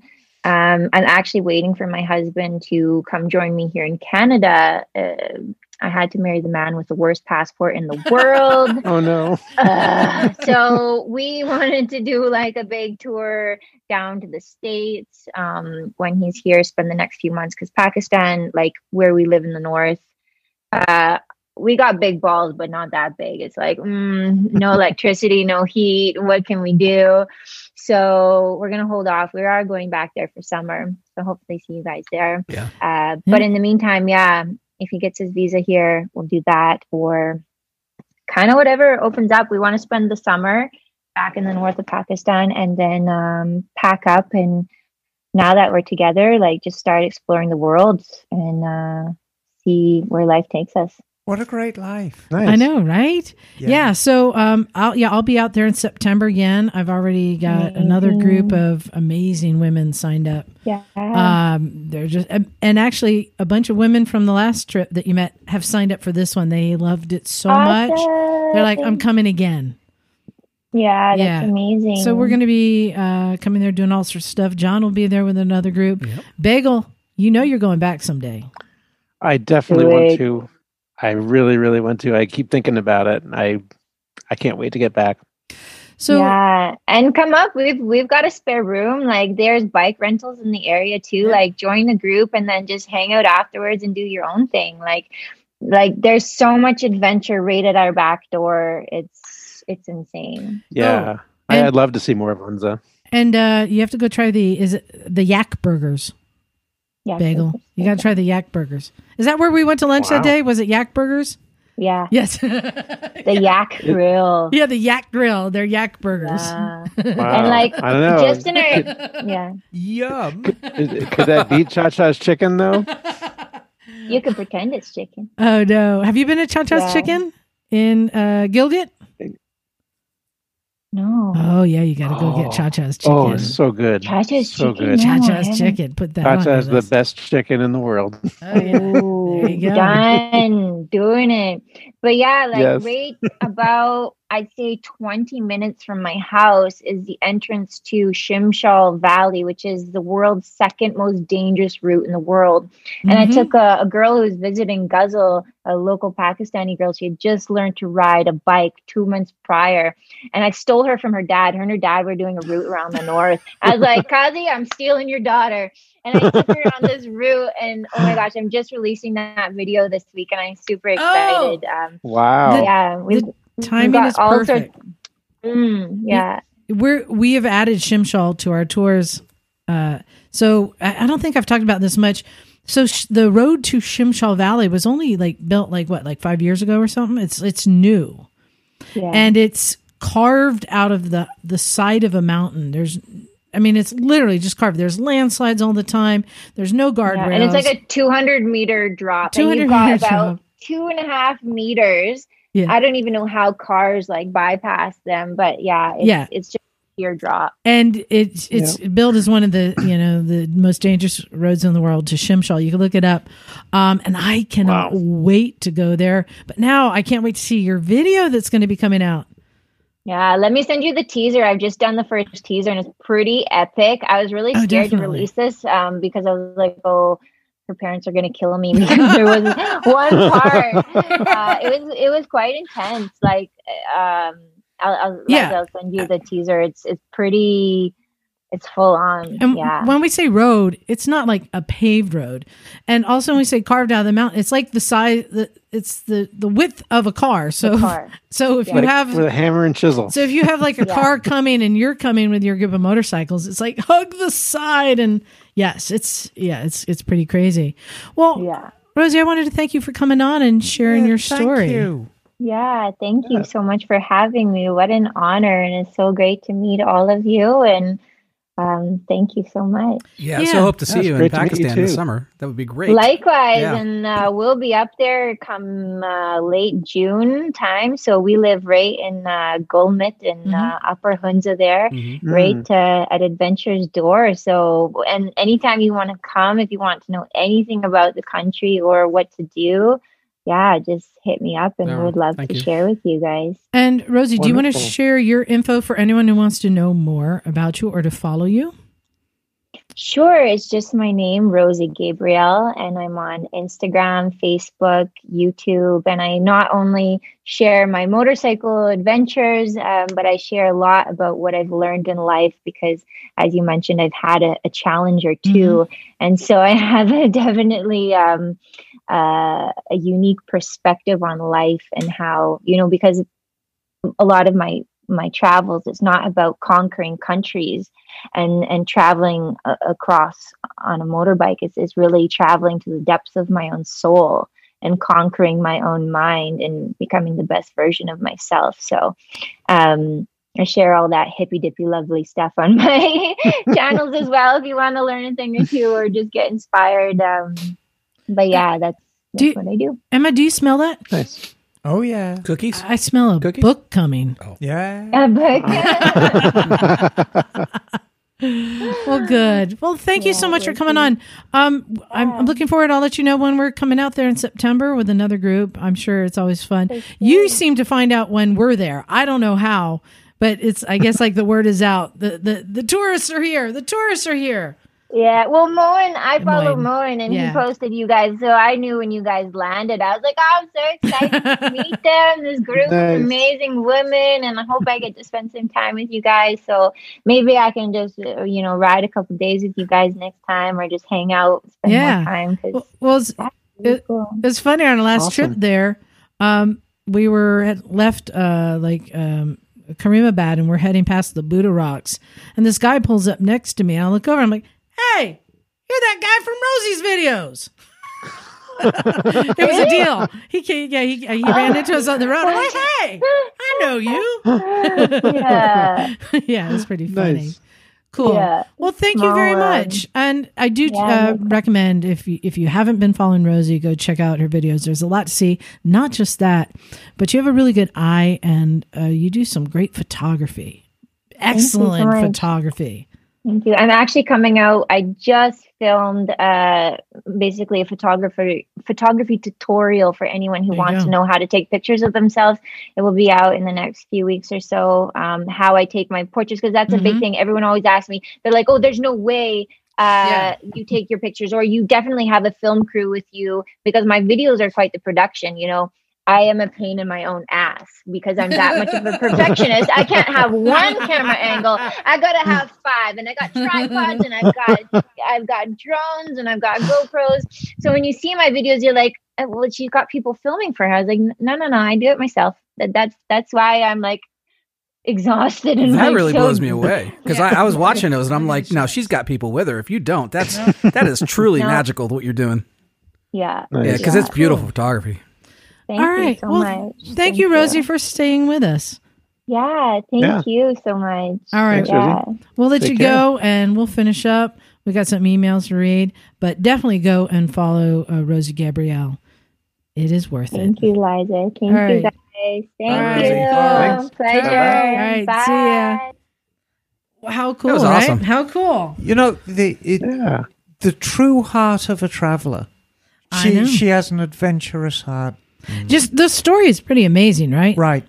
Uh, uh, yeah, all of that, but just w- just a wonderful human being as well. And it's just interesting how she just opens herself up and just lets whatever's going to happen happen. Um, speaking of whatever's going to happen, let's make some emails happen. Emma, Oh. you've got two. Why don't you just read one and then Bagel, you got the one I sent you? Uh, yes, I do. And why don't you cue that one up? Um, so I have a message here from Terrell, who's in Concord, North Carolina. Oh, Hi, Trill. Dear Motorcycles and Misfits, you are my go to podcast for motorcycle continuing education points. Very well done.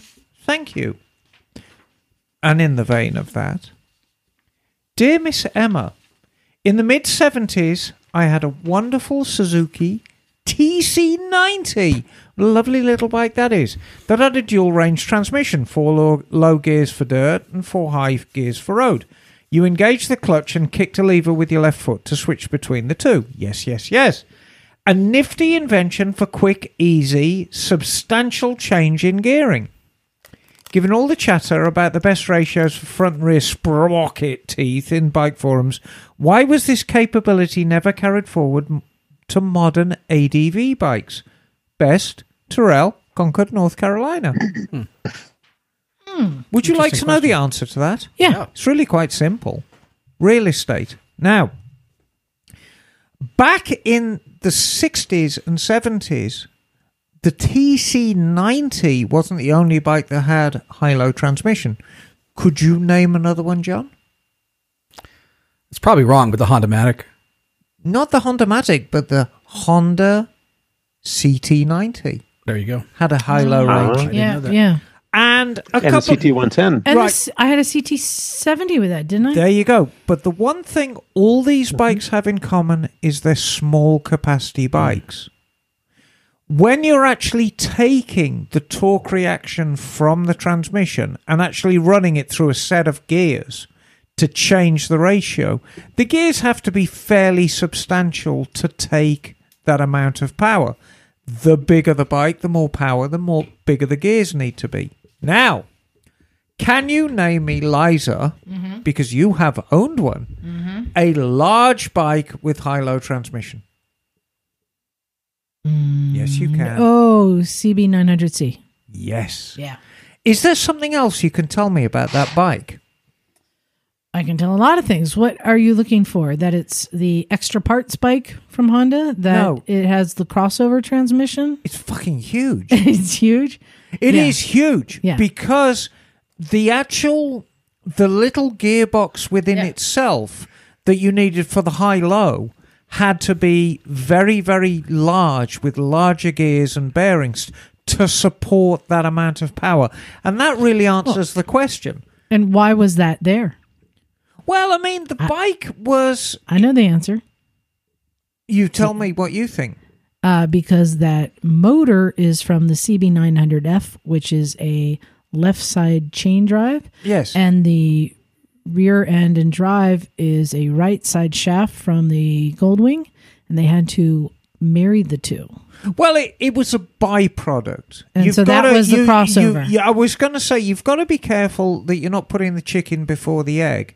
Yeah. It was a byproduct, but basically to put a high Mm-hmm. and low option on a bike with a decent amount of power, you need a lot of real estate, and that's why you don't see it now. Yeah. Um, it's as simple as that. Bikes make a lot more power than that old TC90 and the CT70 and the CT110. And you would end up with a big old lump somewhere. Yeah. So it's far easier now, especially with the way modern engines are. Generally, most modern fuel injected engines have got a reasonably flat torque curve, so you can just utilize ratios I- better than the old days. I understand that it didn't survive because it takes up a lot of real estate weight. It's complicated. I appreciated it because Oh, it's brilliant. because it gave me the, I was able to dial in the transmission to the type of riding I was doing. Yes. And I've said this before, when on an open highway, I'm shifting it might be, you know, two, four, six, eight, ten. if I have it in the high. But then when I'm hitting the curves and I'm in two, four, six, eight, ten, I'm trying to engine brake into the corner, but it doesn't have enough engine braking. Right. When I shift it down to one, three, five, now I'm engine braking hard into the turn and accelerating out. It just dialed it into the speed I was riding. Now, you know, back in the old days of British cars, we had these marvelous things called overdrives. And what Yeah. an overdrive is, is um, planetary gears, and it's a separate transmission behind the transmission. So you'd have your normal four speed transmission one, two, three, four, and then you'd have this separate transmission behind it, which basically was an amplifier that would change the gearing quite substantially. It's like a four wheel drive almost, right? Well, kind of, but what it basically did was it dropped the revs quite substantially. So if you're barreling along on the motorway at 70 miles an hour and the engine's like, bah, it's bellowing at 4,000 RPM, mm-hmm. you'd hit overdrive and it just go blah, down to two and a half thousand. It was like a very, very high fifth gear. And they, they, they preceded five speed transmissions and they were bloody great because they were actually electrically controlled and you had a little switch on the top of the gear shift and you could go out of it so um there you go i hope that answers your question terrell it's a great question though Thank you. Bagel, you have one there? I do. And uh, this is from Barry Donovan Hey, Barry. from Rutland, Vermont. right basser Hello, all you misfits in sunny, warm CA. Mm-hmm. It is warmed up here in Vermont from 11 degrees. Mm, I'm sorry, negative 11 degrees at 6 a.m. to a balmy 8 degrees at 5 p.m. Package up some of that warmth and send it to New England. This is a two part email with one part for Liza and the other for Bagel. Ladies first.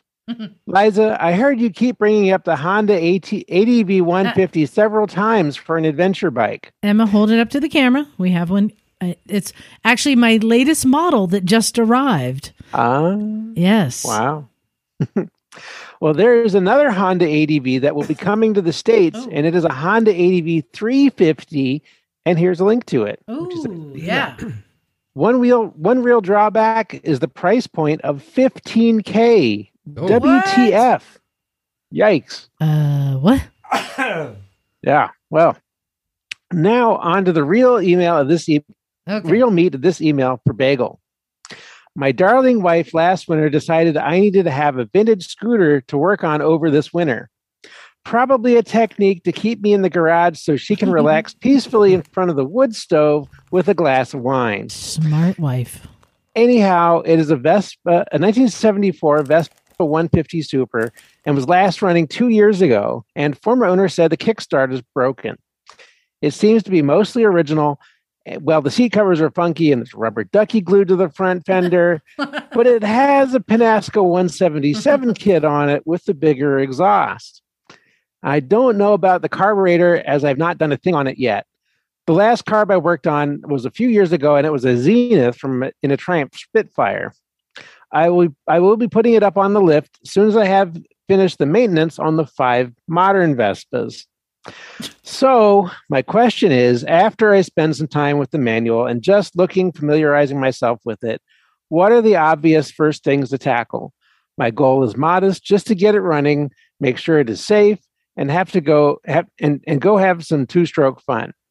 Hmm, not sure how that sounds. Okay. Regards, Barry Donovan, Rutland, Vermont. All I heard was rubber ducky glued to the fender. Yes, there is a rubber ducky glued to the front fender of this bike. So, um, the it's definitely going to need a carb cleaning, assuming that there was fuel left in the tank in the system. Uh, we'll probably probably need to have some cleaning of the the fuel tank and possibly the tap as well. But but see if there's flow through it in the first place. Um, if fuel's flowing through the tank and you don't see a bunch of crud in the bottom of it, um, it might be good enough to just run. Um, but but try to make sure you get it cleaned out because if there is stuff that's floating in there you don't want to get that jammed up in your carb.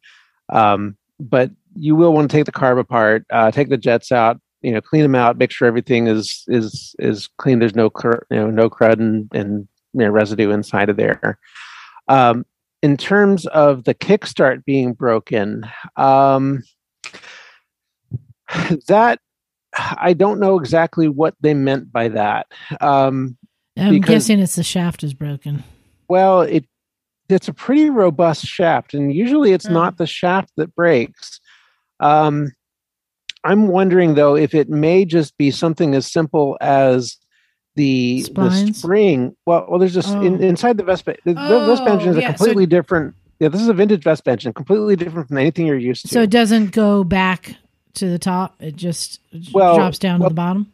Well, no, it, it it has a it has a little kickstart quadrant on the inside of the the engine on the the insides uh, of the shaft where the kickstart lever is, and this little quadrant gear kicks a a smaller uh, pinion gear, which then when you when it hits it, it will it will push it into the the gear cluster in the transmission to actually start the engine.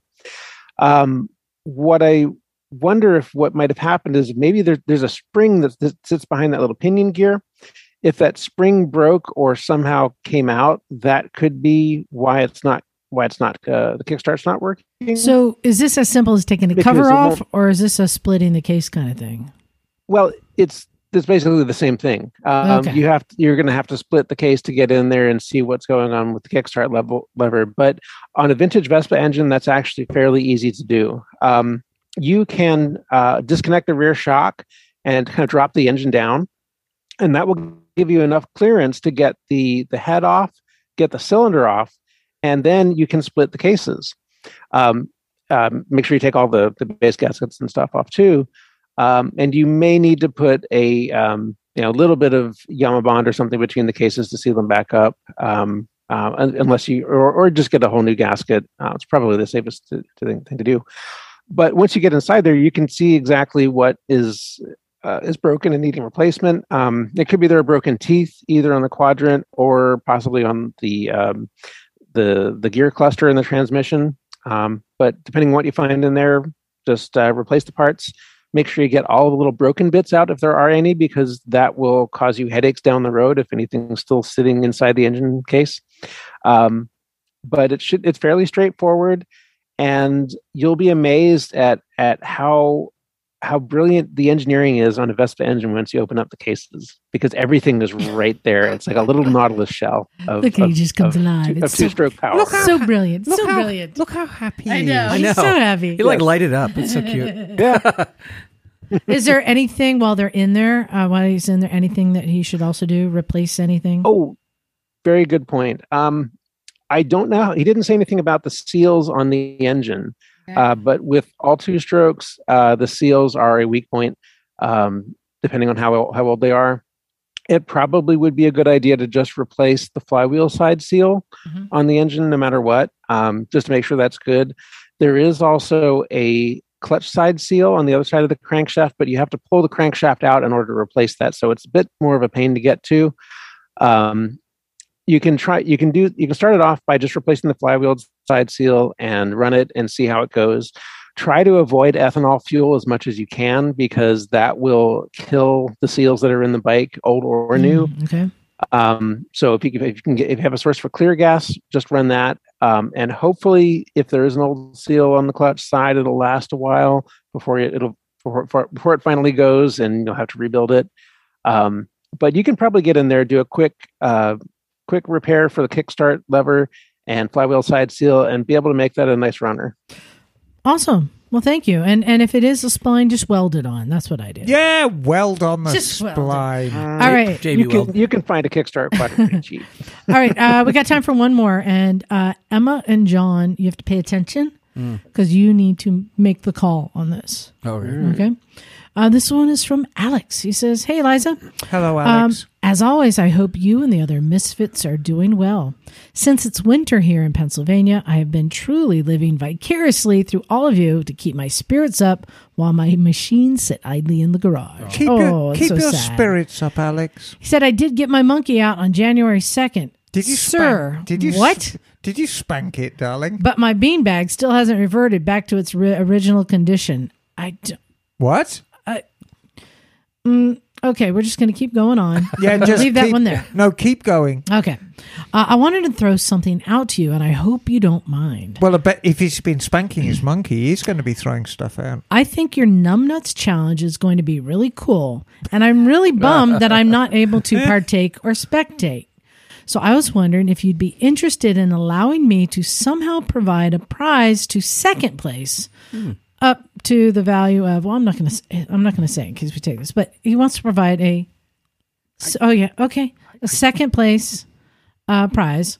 Um, I don't know the logistics of making that happen, but if there is a way that I could either wire give you the garage the money to give it to the second place winner, I'll just say it's a hundred bucks. He wants to donate a hundred bucks to the a- second place that's winner. awesome. Absolute Um, sweetie. or to provide a, pr- uh, a prize up to that amount, I'd be happy to let you choose a prize, whether it be serious or gag. I'd love to do so. I don't mean to muscle in on the fun, nor do I mean to involve myself in things that should be left alone. No, no, No, not no, at no, all. no. no, no, no, no, No, no, no, no, no. That's not So- how the misfits work. Yeah, that's how it darling. So if this is a terrible idea, please feel free to ignore me. But if you think it's doable, I'm totally in. I'll even cover shipping if that's what it takes. Um, he says, lastly, for a possible 500th podcast celebration, would you be opposed to some coming in from far away east, or are you strictly looking for local and west coasters to celebrate? Just curious, but my wife may have given me the green light to travel, and depending on weather, maybe even by two wheels. Anyhow, y'all do an amazing job putting out content. It's a lot of work, but you really take good care of us listeners. Thank you much and love. So let's address these. So hundred dollar uh, second prize. Oh no! Absolutely. I, think that's absolutely splendid. because I say it because I am now a competitor. You guys are kind of the judge and MC Right. and everything. No, no, Yeah, no, that's a no. great that's, idea. No, that's absolutely splendid, Alex. Thank you. And I want to address and bear in mind we haven't finalised our party yet, or even we don't even know if we can make it happen. But my God, we're going to try. I don't care where you listen to us geographically. I don't care whether you're on the west coast, on the east coast, in England, in Australia, in New Zealand. Don't we have one listener in Nigeria or something? we have.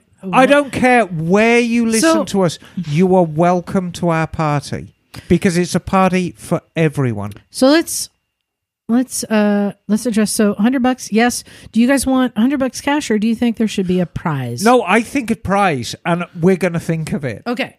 You guys think of it. Um, yes, Alex, if you would like to wire us the money, uh, our PayPal is uh, recyclemotorcyclegarage at gmail.com. And if you put it as numbnuts, I will hand it over to Emma and John to figure out best way to use that towards the no nut. So I really appreciate that, first of all. Second of all, when it comes to the 500th episode, he's given me a great idea, and I really appreciate the suggestion maybe we should do a live show and invite our listeners to come out um, to spend a weekend in Santa Cruz. We could do a group ride, we could do a barbecue. Do it all. You And- could rent a group campground too, or something. And well, you know what makes it really easy? Right across the street from us is the community center. oh, And there is a theater in Oh, there yeah. that we could use. This use is true. and Yeah. do a live yeah, podcast. We could do a I- live podcast from the theatre and just if the weather's nice, just sitting out in the in the open area in front of the community centre with all our listeners and our friends. It, to me, would be the greatest thing in the world. I kind of like the be a be a misfit for the weekend. Invite people to come out and, like I said, mm-hmm. group rides, live to ride, ride to eat. Come do some wrenching in the garage. We can do a whole thing Right. about it and a live show. wear a gorilla suit, wear a pink tutu, or wear nothing. or wear nothing. It doesn't matter. You will be welcome. Speaking of wearing nothing, Wearing nothing but a smile. February fifth, Emma, what are you going to be wearing? I shall be wearing boots and helmet. That's it. and that's it because it's the naked ride. Um, famously, uh, pre-pandemic, I was the only one who was injured on the naked ride because I was riding my Moto Guzzi and I burnt my knees on the back of the cylinder heads. This won't happen this year because I shall be riding my Super Glide. Yeah. Um, So I'll probably burn the inside of my thigh Honey, on the uh, exhaust. uh, I'm sorry, it's super glide. Super. Super glide. Super Glide. Yeah, super. as it's super. Yes. Um, I shall probably burn the inside of my thigh on the uh, exhaust system, but nevertheless, my knees will be safe. So yeah, naked ride. Can I just tell you, uh, I was giving my friend's uh, child a ride once, um, and she had shorts on and Crocs, Oh God! and I just had to like oh. take her, give her a ride across town. So I went and rifled through the garbage, and I found a corn dog box in the recycling bin, and I got some duct tape out of the garage. And first, I duct taped her Crocs on, and then I duct taped. I, I just popped the bottom out of this box, slid it over her leg, and I duct taped a cardboard corn dog box to her leg where where the exhaust was. Gosh. hey man, it worked. Um so yeah, there you go. We got numbnuts, we've got um the naked ride. Don't you also have an announcement this week about a little award? Ooh, well, Yeah, yeah, yeah. There's a story behind I- that, I- baby. I'll go ahead and say. Uh yeah, so we were notified that we won Santa Cruz Best of Best Nonprofit. Yay. Yeah. and which is really cool. And then I did a little more research about the this group that creates these best ofs that are not a Santa Cruz group, and then we are invited to order and pay for our award. Uh, that's lame. Yeah. So I think that it, it's kind of like a, a sham, but it, it's was sort of a legit sham. I don't think people voted, and we're not an actual It's a grift. nonprofit. It's a grift. It's a good. it's a Somebody good grift. we're the best if we'll pay them to say that. it's a grift and i think a lot of people realize it's a grift and like i don't care i want an award from my desk so yeah yeah so uh, yeah it was fleeting it was really fun like yeah best of i'm like oh cool wait a minute but still, we won the Grifty Award. Yeah. still Ah, exactly um so i think we're ready to get out of here hey thanks you guys for being good travel companions uh, even though i broke you all You did. I'm falling asleep right now. emma already fell asleep tonight. No, shush, shush. I didn't. I was just. Just resting your eyes. Oh God. I was like. Okay. I know we're all a bit tired. Got tired. rode hard and put away wet by Liza. Pretty much. Um, so yeah, thank you everyone for hanging in with us. Emma, darling. we've got some more um Ask Miss Emma people sign up this week. Thank you for signing up. I think it's it's No, and filled up I'm now. I'm I'm going to get through them in I- my inimitable style. I forwarded you a question tonight. yes.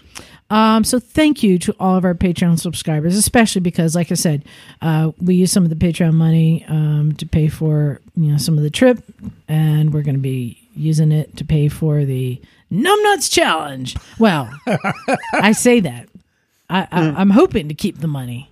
We'll just see. uh, John, after spending uh, days with me in Vegas, do you think I, I stand a good chance to win? Yeah. yeah.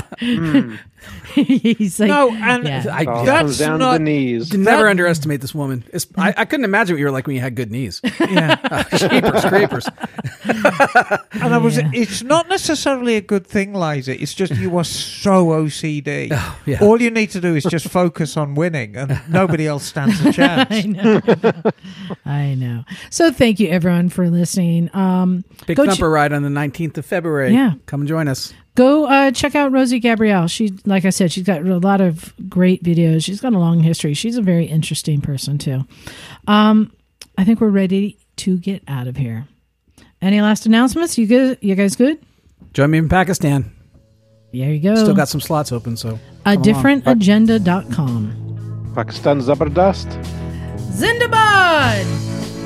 there you go. All right. Thanks, everyone. This is Liza. Stumpy John the Hot Shot. Happy poopy time, John. Oh, yes, it's it was. Emma Darling. Mm, Bagel. And we are out of here. Cool, cool. Thanks, guys.